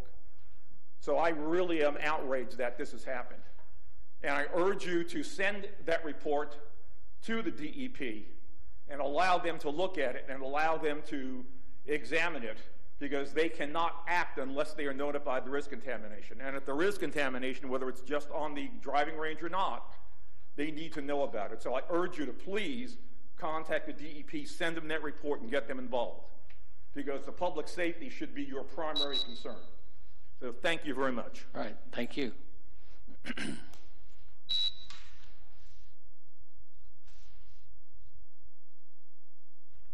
Hi, Leanne Pennington. I live on track two, Lake Success. Okay. Um, I actually didn't suspect we'd be here so soon, especially without resolution by both parties. So, um, uh, what has changed? Uh, the only thing I can suspect that's changed is that we have now passed our election, and perhaps they feel confident in having enough votes at this forum or the council uh, to get through this and get the approval. Um, I do appreciate Mr. Scully disclosing that he had a conversation with the attorney. I'd ask that maybe he consider recusing himself as fairness to our residents fighting this battle. Um, I don't know if you know this, but the uh, the four sister golf courses here in Palm Coast were actually created at the direction of the Federal Trade Commission. Um, it's very unique, the IT&T development. They were actually mandated in a consent agreement as green space and flood mitigation uh, when it was originally developed.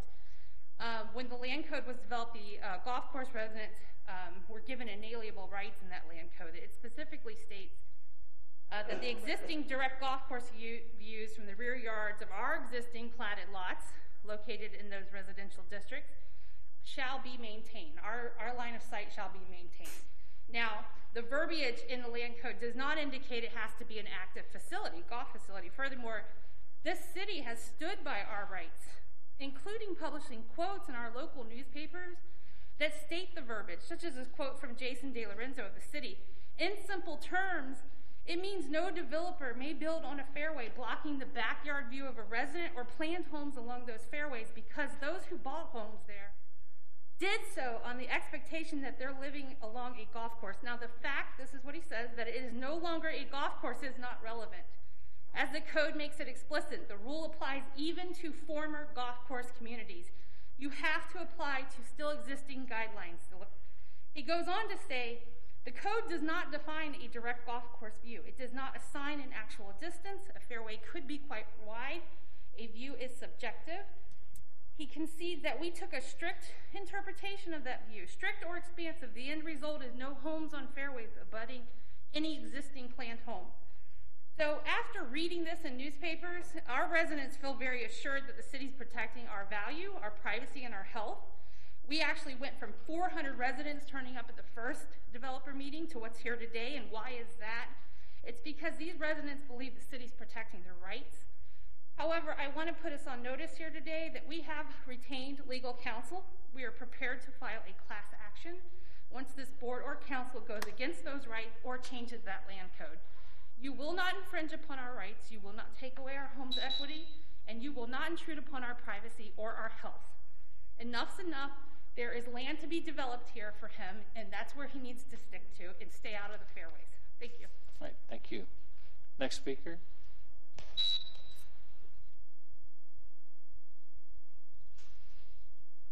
Charles Davis. I'd like to share a couple of information. Mr. Chiumento and I met uh, many different times uh, a while back. Um, I am a developer. Okay, and I'm very, very disappointed in everything that I hear because when somebody goes to buy a piece of property, the first thing they do is they do all these different tests. We're listening to these people saying that we're going to submit this or we're going to submit this or submit this. Then we have the developer that comes up and says, it costs lots of money to do this and costs lots of money to do that. Folks, this property, and I am one of the original investors when we bought it the last time. I am one of the people that show that we paid $500 a day because the two partners did not want to mow the lawn. So you charged U.S. citizens, no different than any other U.S. citizens, $500 a day. Now, when it closed escrow and that gentleman bought it between him and Mr. Chiumento, whoever bought it, okay, whoever holds the note, whatever the scoop is, we can find all that out later, which we will get to the bottom. I have three minutes. So, we bought that property, we knew what you could do with it, what you couldn't do with it. And that's the reason why we paid $300,000 for that property. That's the reason why, because there was no developable land.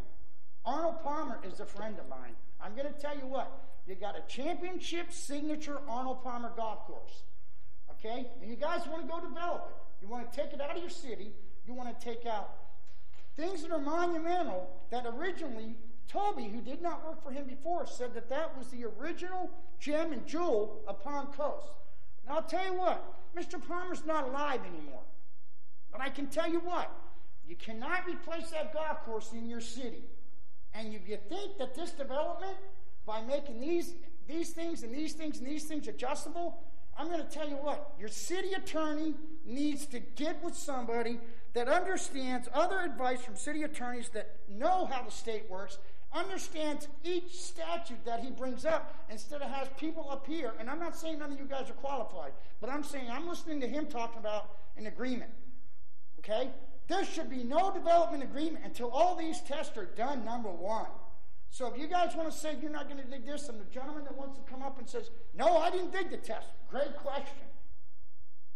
How far were the holes? Great question. Another gentleman comes up here and he says, You know what? We don't have anything. The residents get a paper two weeks ago, something in the newspaper, and it shows they're trying to propose a water park. The water park is so that the water goes over here and it makes the developer get more density. If you guys want to preserve your city and do what's right and be heroes, save this Arnold Palmer Championship golf course and give the people what they have. when somebody wants to talk about a view, boom. Right. The view can see as far as the eye can see, and we can see the moon at night. So if somebody wants to talk about a 50 foot All right. or 100 foot extra large, let's wrap it this up. is please. inside. Folks need to get a clue, and as everyone says, we all know we'll have legal people here, and we also know that we will represent what we need to do and fight the fight that we got to do. I hope the folks stay aboard with the people and don't decide to go along with people that want to do things All right. irregular. Sir. Have developments that they haven't even fixed. Sir, you had your three minutes. Thank you very much. Next speaker.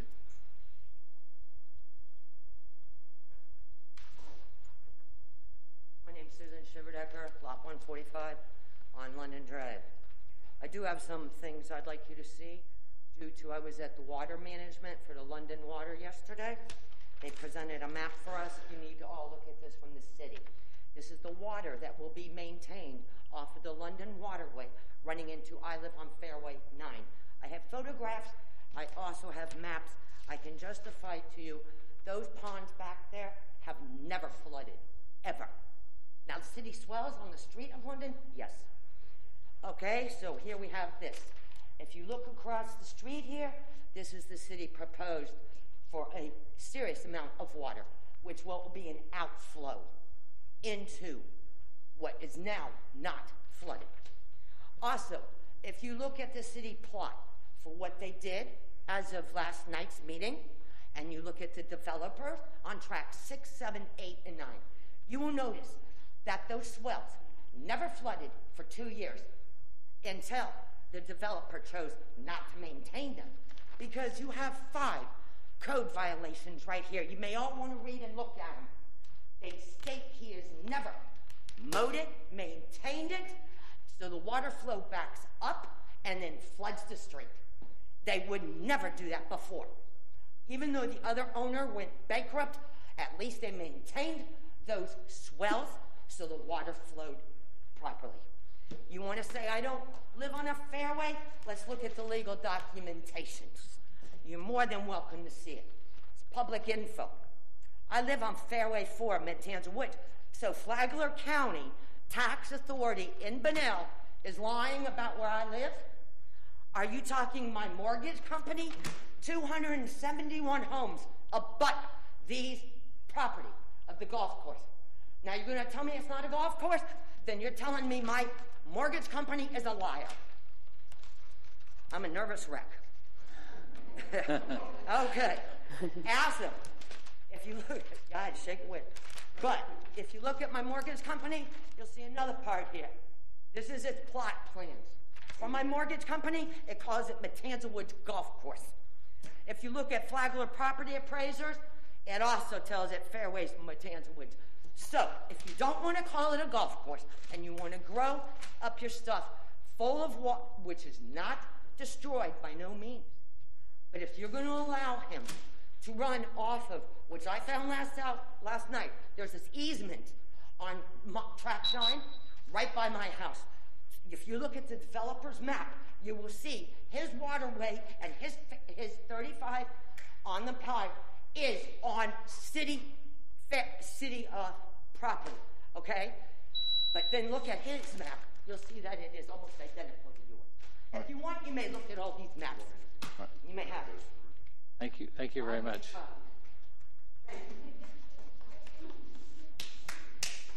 All right. Thank you. Next, next speaker.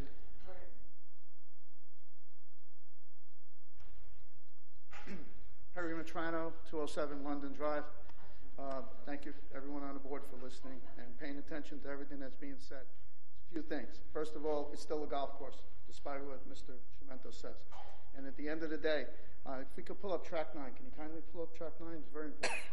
Because I don't know, are you any of you aware? You don't have to answer the question, but uh, are you aware that, about the meeting last night? That was a uh, public meeting for the water retention pond uh, in in the London Drive area.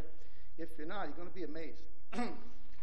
that green uh, to the left, just behind the number nine, and the little black piece that comes out is some kind of right of way, and that is going to be a culvert that feeds from behind the properties on the number 10. There's a big pond going to be put in over there. And that's going to go across behind Susie's house. That's why she's all nervous. And that goes through the green area down to that little, little lake that's at the bottom of the heel of the foot, above the letter C, or C, or G, whatever that is. that is what's going to happen there. That is going to drain more water to that area behind that property. So that's not helpful at all. This project is a mess. This is not helping the neighborhood. The part of the, the, the grass being grown on the golf course was made by a decision by who's not even elected. This is a person who works in code enforcement that just arbitrarily said it was okay not to cut the grass. Can't do that in my house. Hmm? not going to happen. So how does that happen? Okay, going to be a, an issue because we're going to bring that to the code. We're going to bring that back to city council regarding it. Okay, it's lessening the value of my home and all my neighbors. Although not 4,000 showed up today, but remember, we trust you. We believe you. Okay? I'm not quite happy with the attorney, to be honest with you, but that's not, that's just me. Okay? I think that there's some siding that has to be changed, and we need your help. This is not a good project. You could change it all you want, but you didn't even know about that. That changes that eight acres. I don't even need the rest of my time. Thank you. Thank you very much. Okay, next speaker. Hi, my name is Dennis Shiverdecker. I've got a picture I want to show you of my backyard on track nine, if it's possible. We don't have a way to do that, I'm sorry. Okay, then, then, then I want to give my time, since I'm no, to my representative. You, I, I'm sorry, I'm sorry, we don't, that's, that's against the rules. You You have cannot cop- cede your, excuse me, sir, Mr. Shiverdecker, do you have any copies of the picture? Um, this is my telephone. Okay, um, Can I show it to you? you can, you can, if the, bo- if the, if you guys want to look at it, you can, but this is the, this is, the- okay, so what I, I just want to make sure is that we preserve the record, okay? So if you'd like to show it, after the fact, you're going to have to email it to the city clerk so that we can say, okay, this has been put in the record. If you don't have actual printed out papers. Do, do, you- This is where you're proposing institutional, and they talk about there's some lakes that are dried up. This is their backyard the other day. okay, you can just take it down to them, yep. Well, I don't know what I'm looking at. Is it, okay. is it normally have water in it? It actually goes um, the length of about 35 homes, this canal. It's almost like a canal that you have in the B section. Can, can you put up the, um, isn't there an aerial of nine? No, there's not an aerial of nine, is there? They're proposing the institutional. And it's very odd because they're actually, the city that was us last night saying they're proposing running off pipes into this. So I don't know if you know about the stormwater plan. But uh, they, they had us meet at the community center regarding it. So that's, that's, that's what they'd be losing. And again, it runs the entire length of that London, of that uh, track nine, that, that water feature. Yeah, as the attorney said, you'll have to give a copy of that to the city so it becomes part of the record. All right, Miss, if you're done with your time, we'll go to the next speaker. How you doing? Robert King, uh, 22 Lewisburg Lane. Uh, Just want to kind of reference the chapter 3.0304J of the LDC. States existing direct golf course views from the rear yards of all existing plotted lots located within any residentially zoned districts directly abutting the site shall be maintained.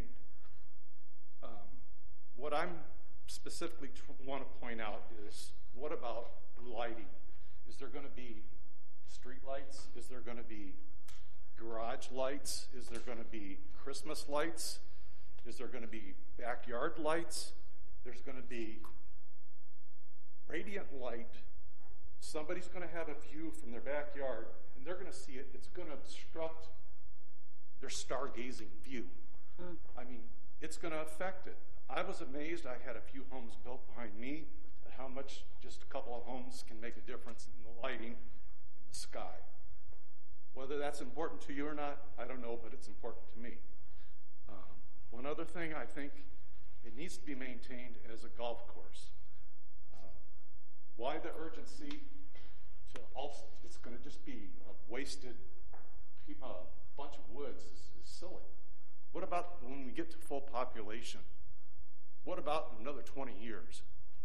I mean, right now, Palm Harbor is doing 50,000 rounds of golf a year in the year 2019. The average golf course in the United States does about 30,000 rounds of golf. They're teeing off every five minutes. Every five minutes. What's going to happen in another 20 years? We need a place to have recreation, well being, and a good lifestyle. That's going to be taken away. Palm Coast, what's it going to be? Just another fill it in with a bunch of homes? Or is it going to be a nice place to live? Give it some thought. Really, people, give it some thought. This is important. Thank you. All right, thank you very much.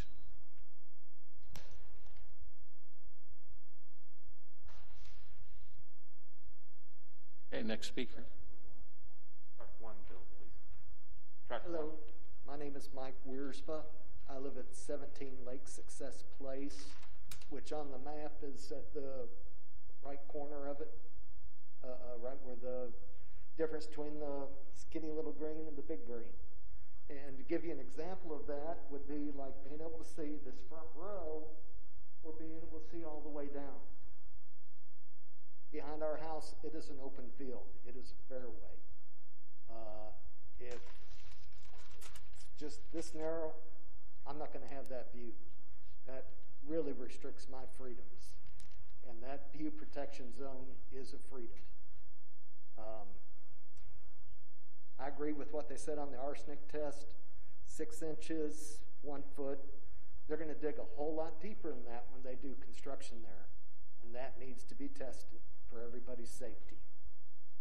Uh, the developer should not set the rules on how this city is run. That is why we have the staff and the people that have the citizens' interest at heart, and they should be listened to. Uh, when they say we won't work with them, does that actually mean that they won't do what they want them to do? That is not the way it should be. We need to have regulations and things that are set for all developers. They come in, they know what the rules are. It does not need to change. One other thing, and I've been in some developments, worked for developers. When you say you can put in 200 lots in this tract of land, that doesn't make that's the maximum you can put in. If it doesn't fit for 200 lots, 180, 150, the developer has to live with that. And that's what I hope you uh, realize and take votes on. Thank you. All right, thank you very much.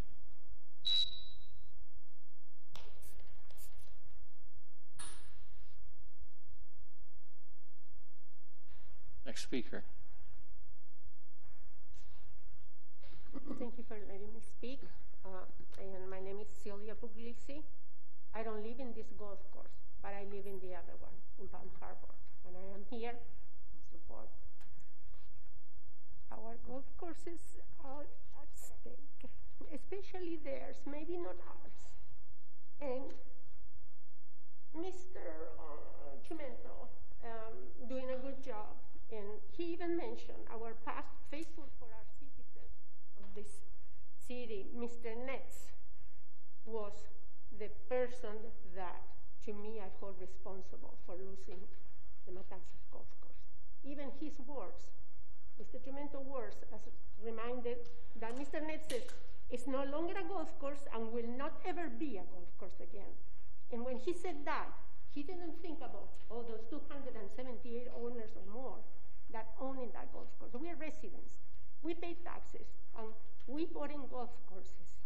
And those golf courses have people that have their homes that will lose their value, they will lose their views, and that will be uh, a, a destruction of their quality of life. In our city charter, and I appreciate that so far, looks like our, our staff is trying to work, to work understanding our needs as residents owning on golf courses. I have to appreciate that so far, but it, some people don't think about, like Mr. Nick didn't think about all these people.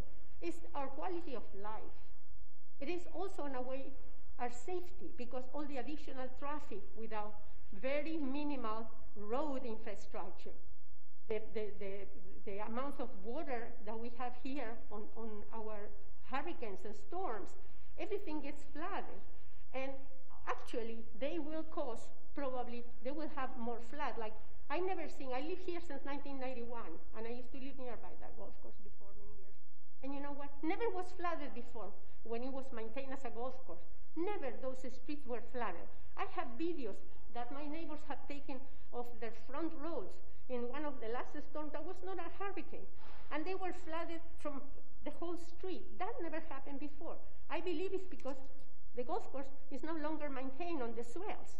And these people, they don't have, they don't have to have these issues. And if they build on that golf course, probably that issue will come back again. Please, think about the residents first. It's in our charter.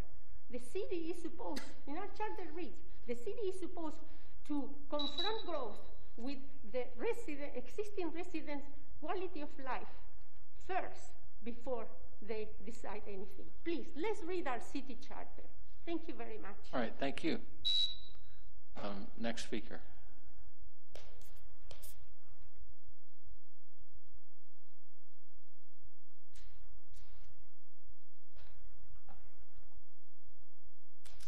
My name is Brian Carlin. I live at 9 Lee Place, uh, which is along Track 3. I'm one of uh, two homes that have uh, unobstructed view of that fairway. Um, we believe that there's enough construction or enough homes already developed in the, in, in the L section. We don't need to add any more to it. I agree 100% with the gentleman in the uh, blue T-shirt over there that uh, said we need to develop uh, housing along with uh, green space. and that's about all I have to say.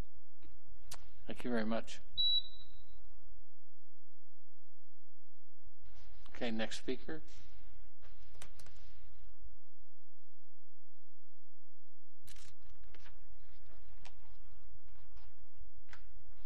I'm Justin Simmons. I live at 39 Lake Success Drive. I am directly behind the uh, the old clubhouse, and before it was torn down, I could see its roof. Uh, there was no lights on it, so it didn't you know, obstruct my views for the stars, which are very beautiful back there. I have a lovely backyard. Um, I can see multiple hundreds of feet behind my house. I'm telling you, in the uh, applicant's proposal on track one, that little green space from the back of my house, not a full throw, just a toss. I could throw a softball into that beige area from my back porch. I live there. I know that area more intimately than anybody in this room. That is a very, very small space. I could toss a ball from my back porch onto the island with minimal effort. And if you could throw the ball across it, it's not really a golf course. Golf balls go hundreds of yards. You probably all know that. Um, one of my members, or neighbors over here recently just said, it's the first time I've heard it mentioned in weeks. If you're restricting track three, we have to take our lots and put them over into other areas, which forces them to be smaller. Not even looking at the issue of maybe just not have as many lots. If I have an egg carton that fits 12 eggs, but 18 eggs, I don't just either cram them in or say, well, gotta get smaller eggs, you're gonna get less value. No, 12 eggs fit there. We'll cram more in under the, and it sounds like a threat saying, well, we're gonna make them smaller, so you better. That's not the appropriate way to have that conversation. Just because you've been allowed to build this many units, if that many units don't fit, talk about putting a square peg in a round hole. I mean, come on. Also, the language that they mentioned before says golf course view. It doesn't say you have to play golf on it, it says golf course view. The language that the applicant's uh, attorney has been using is view shed. Words view shed are not in that code. Words view shed are arbitrary. Words view shed have been brought in. He was the only one to start using that language. The golf course view is not telling me what I don't get to see, it's telling me what I do see. The objective of that code is not to block my view of another home. The objective of that code is to preserve that I have the open space. I didn't pay as much because I came later on than people who bought the lots before the homes were there, but I still paid a decent amount. People paid so much more money for those lots for those kind of protections. And to have them torn away, you have to understand the passion here. When these people come up to speak and it's so impassioned, it almost sounds angry, you're, you're damn right it is a little bit because they've paid so much. They're, they're not going anywhere. We are rooted in this community. Like the city doesn't exist without the citizens, right? We live here. We don't want to say no development, but you don't just rape the land of all of its natural resources to see how much you can cram in. You know, the deer walk through my backyard almost nightly, almost nightly. They won't exist with this plan right here. I'm not saying no development, but you also have to protect the citizens. And I appreciate you all being here to listen to us. All right. Thank you very much.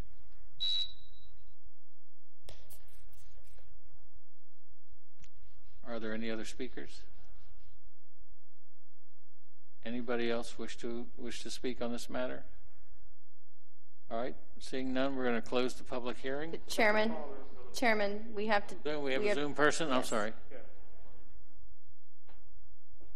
How, how many do you have on there? We got two. Two. Okay. There's one. Okay. Can you hear me? Yes, we can hear you. Go ahead. Okay. Toby Tobin from Palm Coast. The LDC revision opened the door to the possibility of a permanently closed golf course and the possibility of future development. Well intended, city staff created the concept of a view protected zone, which residents and perhaps staff assumed would be perpetually maintained to some level by code enforcement. Staff did not define a view protected zone, or VPZ. They still have not. The golf course is now permanently closed, no longer a golf course in any way. That fact is not in dispute. The former fairways are now in the hands of nature, also undisputed. Unwilling to do its job for the second meeting in a row, staff has abrogated its responsibility to the PLDRB. They would like the PLDRB to define a view protected zone. Their current arbitrary stance remains since the issue was continued from the previous meeting. Uh, they've turned a quasi judicial procedure into really what is a workshop. Their position infers that a view protected zone need not have any relationship to what you can actually see from a resident's backyard or kitchen window.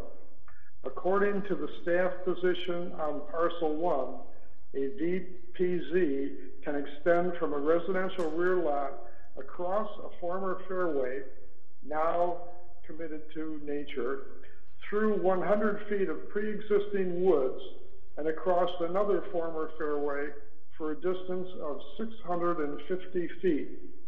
On parcel three, staff defined VPZ extends from rear lot lines through several feet of developer-owned woods across a former fairway to which, with the exception of three homes, no line of sight currently exists.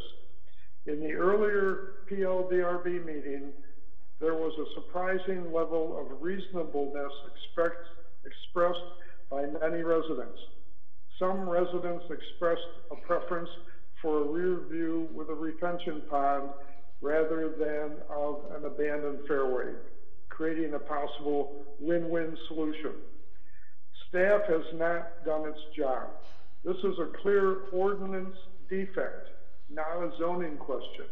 The LDC needs to be cleaned up, but the process has dragged on way too long, unfairly impacting this developer.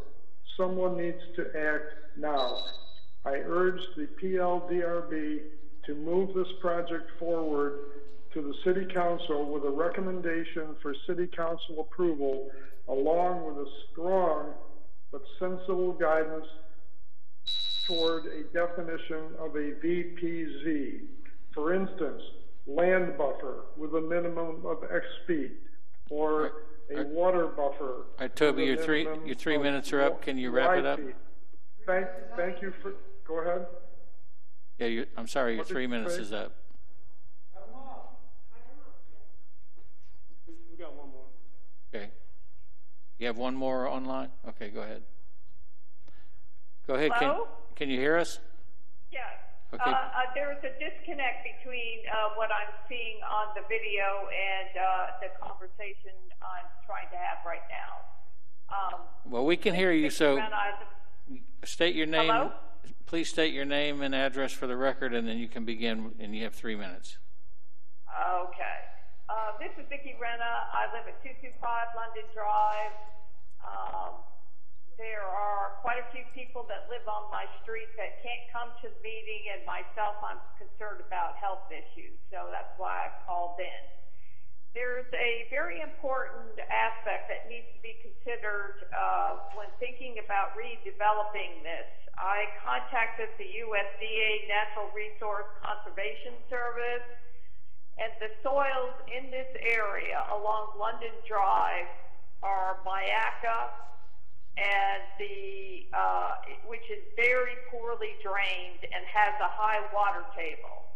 Uh, three fourths to the north of me, where the land wraps around, or is um, on the uh, south side of the waterway. That is also very poorly drained with a very high water table. Now, it seems that the developer is proposing to put quite a few lots in this area. Uh, I've lived here since 2001, and I can tell you there is flooding that occurs on the back of these homes. Uh, I'm one of the homes that was built in 1997, and when we had a, several storms in 2004 with several hurricanes coming through, the water would stand on at least half the backyard. And my yard backs up to a uh, fire ditch, and it's all natural. So these things need to be considered when redeveloping. Uh, the other issue is the um, I bought my house contingent upon maintaining the natural buffer behind my house. It shows on the maps about 50 feet, but in other places it's showing 60 to 100 foot. I would like to see that increase, and I would like to see larger lots so that we don't have to deal, or the developer doesn't have to deal with so many drainage issues. Um, so that ends my comments. All right, thank you very much. Is that it for the online comments? No more? Okay, close the public hearing. Come back to the board. Seems like we're in a way right where we were a month or so ago. Mr. Chairman, you want me to try to address the ones that I wrote down that I think I can? I'm sorry? Do you want me to try to address some of the comments or questions Sure. that I wrote down? There was a few that I think I ahead. should answer. Um, just want to know about the um, uh, the report, um, the contamination assessment report. We actually received that yesterday, so we had nothing in the public record on that report. We just received that. Okay, and, and we just got it as well, so it is public record. It is now. public So record Anybody now. that wants a copy can request it. Absolutely. And also, too, there was some comments on, um, you know, street lighting, uh, stormwater facilities, soil conditions, and that type of thing. I'll lump them all in one. You know, this is a rezoning application for development agreement. We're about the 35,000 foot level. You know, the next step should City Council, you know, following your recommendation, if there is development, that's when you get all the technical, the soil sampling, uh, the, the stormwater and, and all the engineering design you know, the stormwater um, regulations for St. John's River Water Management District. Uh, they review it as well as the city staff. Uh, but all those are at a later time through the technical uh, site plan process. The other thing I want to mention is that there was a couple residents that came up and and you know showed the uh, picture of a city project. This is in no way related to this land or this project. The city did uh, do a neighborhood meeting. Um, the city has been doing uh, stormwater modeling throughout the city, and including the Matanzas Woods area. So this was a, um, a, a proposal, I guess, so to speak, for our stormwater department to improve the, the drainage system up north, and uh, a neighborhood meeting. But it's not uh, it's not part of this land. So. All right, thank you. Okay. All right, what is the pleasure of the board? I'd like to ask the city attorney, uh, uh, Ms. Pennington's uh, uh, suggestion that I recuse myself. Um, If that's appropriate, I certainly will. Uh, The contents of the conversation were restated about 40 times, though, by Mr. Chiumento here, that the city was not going to talk to him. That was the sum of the conversation. Uh, But if it puts the proceedings in any kind of weird place, I would gladly recuse myself. No, the whole, the, the requirement on disclosing ex parte communications is just that, so that you can put on the record what your discussion was and whether or not it influenced you anyway.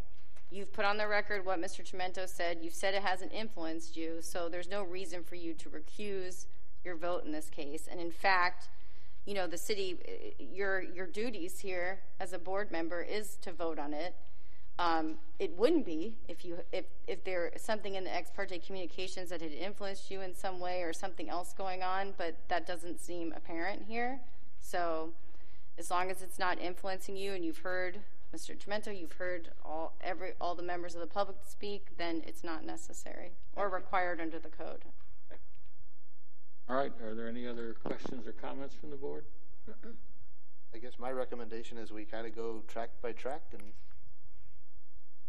I don't know what, I don't know any other way to do it. We definitely don't want to, we don't want to kick this down the curb. We we need to come up with a resolution. Yeah, yeah. And I think, in fairness to everybody, I think we we just need to look at it back by track. All right, does that, does that mean you're crafting a motion? Mr. Papa has Well- the notes, correct? Yeah, I, I, I uh, this was the consensus um, for staff's proposal. Um, the consensus was track 10, track 9, track 1, um, and track 2, and track 5, and track 4, track 6 and 7 for, for staff, uh, choosing staff's recommendation. And then we got to track 3. There was a discussion there, but the consensus was for the staff recommendation. And then for, um, we left it with, um, on, on track 9, um, the 8.3 acres can be utilized for institutional uses for, for, that, for that track with a 100 foot minimum buffer and with a 35 foot height limitation. Track 1 was not decided until we heard you wanted to hear the public comment. Right, I don't think we had a consensus on track one. No, sir. Right. Revisit track one, Chairman? Dan, if that would be helpful to you? May, may I have, make one question? We, Well, is it all right with the board? Because we've closed comments, so. no. it's up to Well, this is board. the applicant. Yeah. So the applicant has a right to be able to come back up after the public's spoken and address any items that the public has Okay, put on the record. Let's make it brief.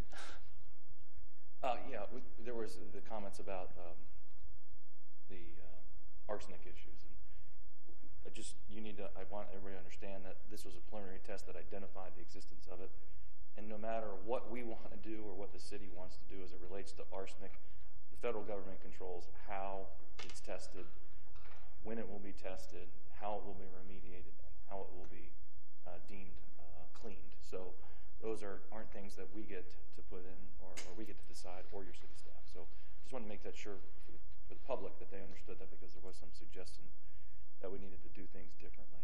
Um, as it relates to your proposals, I assume the, the, terms and conditions of the PUD are acceptable. And what we're talking about is the maps, uh, the areas of um, uh, development. Uh, the, the one that I just wanted to make sure that was clear for the record is this concept of consensus.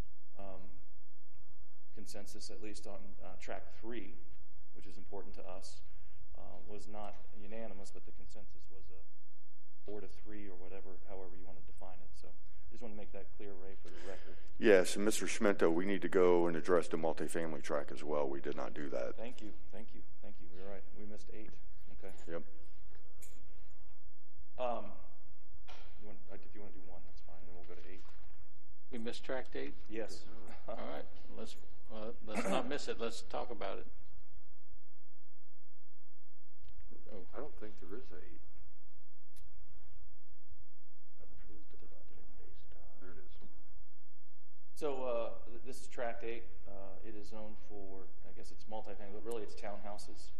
Um, we went through this last time that there will be at least 150 foot uh, VPZ uh, between the existing uh, property lines and any uh, development. you can see that uh, VPZ on uh, the parcel is um, in the middle of the lake, and that lake um, might be modified, but it will still remain. And the residents last time also wanted to know if they would be able to continue to mow down to the water's edge, which we agreed to, make that a condition, right, if, if that's necessary.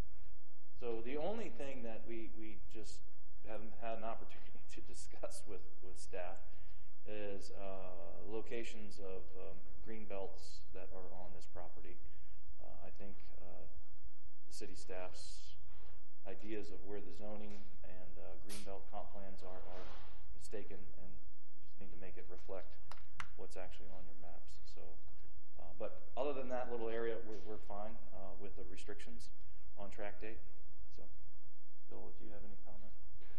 Yeah, the, the, the one, you're mentioning that you you agree with the 150-foot setbacks, but along, I think that's London Drive in the northeast corner where you can see the green on ours. So you're, you're agreeing verbally, but your graphic doesn't show that. Correct, we're, we're fine with that. We're fine with that, so make that noted in the record. And I, I think the other comment is staff previously, there is some, uh, area that's conservation on the future land use map up in the green area, that is a designation that is fluid. So once you have, uh, like Mr. Jody Sis that came up here, he's a certified, uh, not arborist, but certified environmentalist. So he, he knows how to set wetland lines and get, get those approved. So with those certifications, with the uh, Army Corps of Engineer and St. John's River Water Management District and city staff, those lines can change. So uh, that was staff's point, and, and I, the applicant does know that is where there is conservation area, they will not get any credits for residential density units, whereas the areas that are outside of that, they, they can get up to one unit per acre. Correct, right, uh, so we basically agree that your map was predicated on a comp plan that is fluid based upon. Mm-hmm. Yeah, so I don't think we're really disagreeing too much then. That's fine. So, Mr. Smith, I'll just clear, we're, we're agreeing on track eight, and we just want to add some of the language that some of the property owners can mow to the edge, Yeah, that's fine, uh-huh. Uh, some along that lines. Ray, I don't, I don't want to bore you Yeah. guys, but technically, the difference between us on eight is that the brown on your site will change and actually reflect the actual areas of upland because the conservation area will change to match the wetland. So I don't want the green to be no development because that will change once we get out there. We're, we're already aware that the wetlands out there aren't, on your maps aren't accurate and they'll be ground truth. So if you, if you can just, if you're okay with that, Yeah, I mean, it's just per the code. Yeah. Mm-hmm. very good. Okay, but how much of a change could that be? Because if, if I understand you correctly, Mr. Chiumento, where it says this area is greenbelt on the future land use map, you're saying that could change? All It- of that it will green- change. It will change? It will change. We know that. To what degree? How Oh, I bet the area that is, it looks like there's a little hash or a Uh, Michael, green I area. think I measured it on, on the city's uh, GIS, I think was four or four point three acres. Does that sound about right? We're, we're roughly there, yes. Okay, the green, let me just clarify, the green belt won't change, but the conservation FLUM, okay, the green belt remains as a future land use map designation. There's a conservation, what, what Bill's pointing out, there's a conservation FLUM, and our code allows for delineation of that FLUM to refine it, you know, because it was done via aerial interpretation. So the, the applicant has the ability to go back uh, during a site plan to get, you know, the environmentalists out there and actually ground truth it and see what's out there. And we will honor that just like we will honor our, what we do in our code. Very good. See, Sorry you to guys agreed on something. Sorry, I mean, it's just, sorry. Thank Just want to get it cleaned. Okay, any other questions from the board? We just need to make a decision on track one. Yes, ma'am. Just need somebody to know how to craft a motion for this. Yeah. Track one is. We want to revisit track one? Or We could use some guidance. We can, we can revisit track one if you'd like, certainly. Not sure I'd like, but I think we, I think we agreed to. Mr. Hoover, you want to put it on track one? Is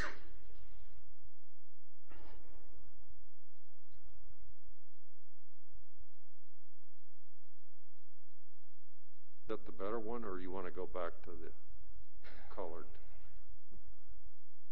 Board wants. Uh, I think the one that, that, that has the two alternatives, the city and the applicant, is helpful. Mm-hmm.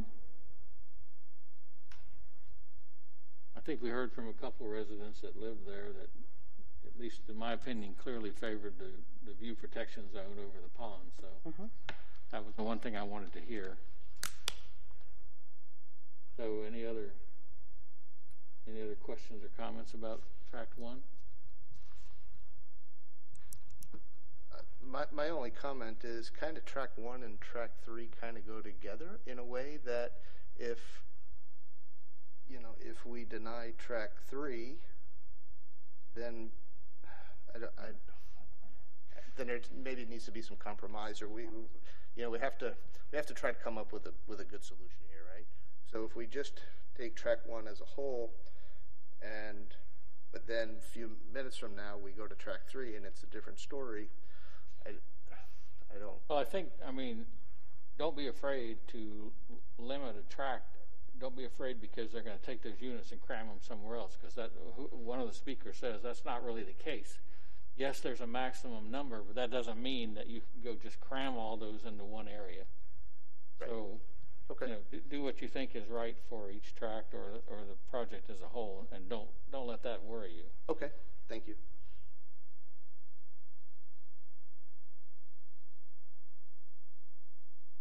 Chair, are you ready to entertain a motion?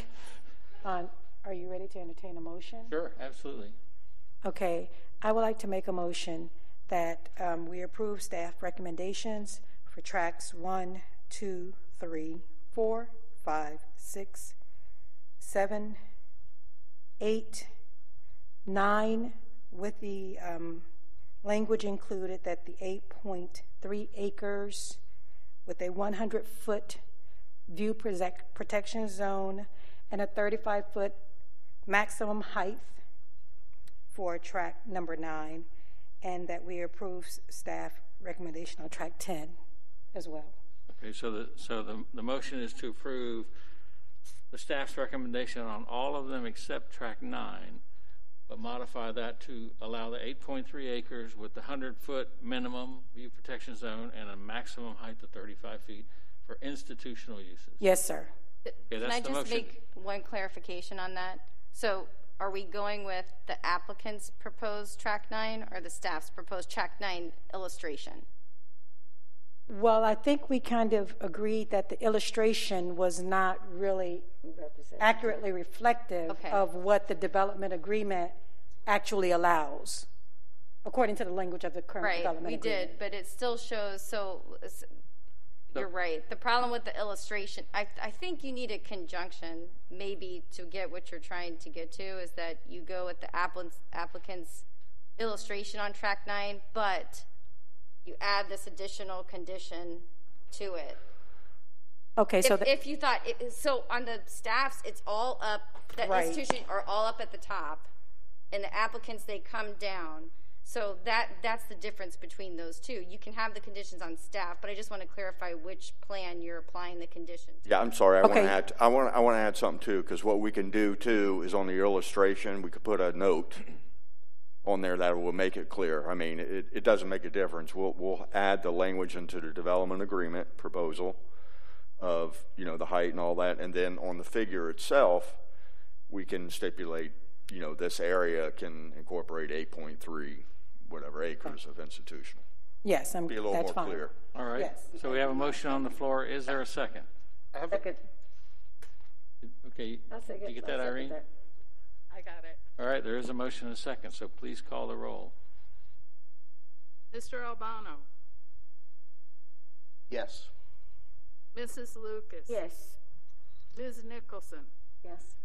Mr. Scully, Yes. Mr. Lemon, Yes. Ms. Shank, Yes. Mr. Smith. Yes. The motion carries seven to zero. All right. Thank you. Does everybody understand where we ended up? Yeah. All right. Um, that's all we have on the agenda. Ray, do you have anything else for the board? Uh, no, sir, I don't. Just uh, everybody, uh, we'll see you after Thanksgiving. Enjoy your holiday and uh, with your family, and I hope hope you have a great one. Can, can you tell me what the uh, what's the meeting date for December? Sixteenth. The regular scheduled for, yeah, it's the third.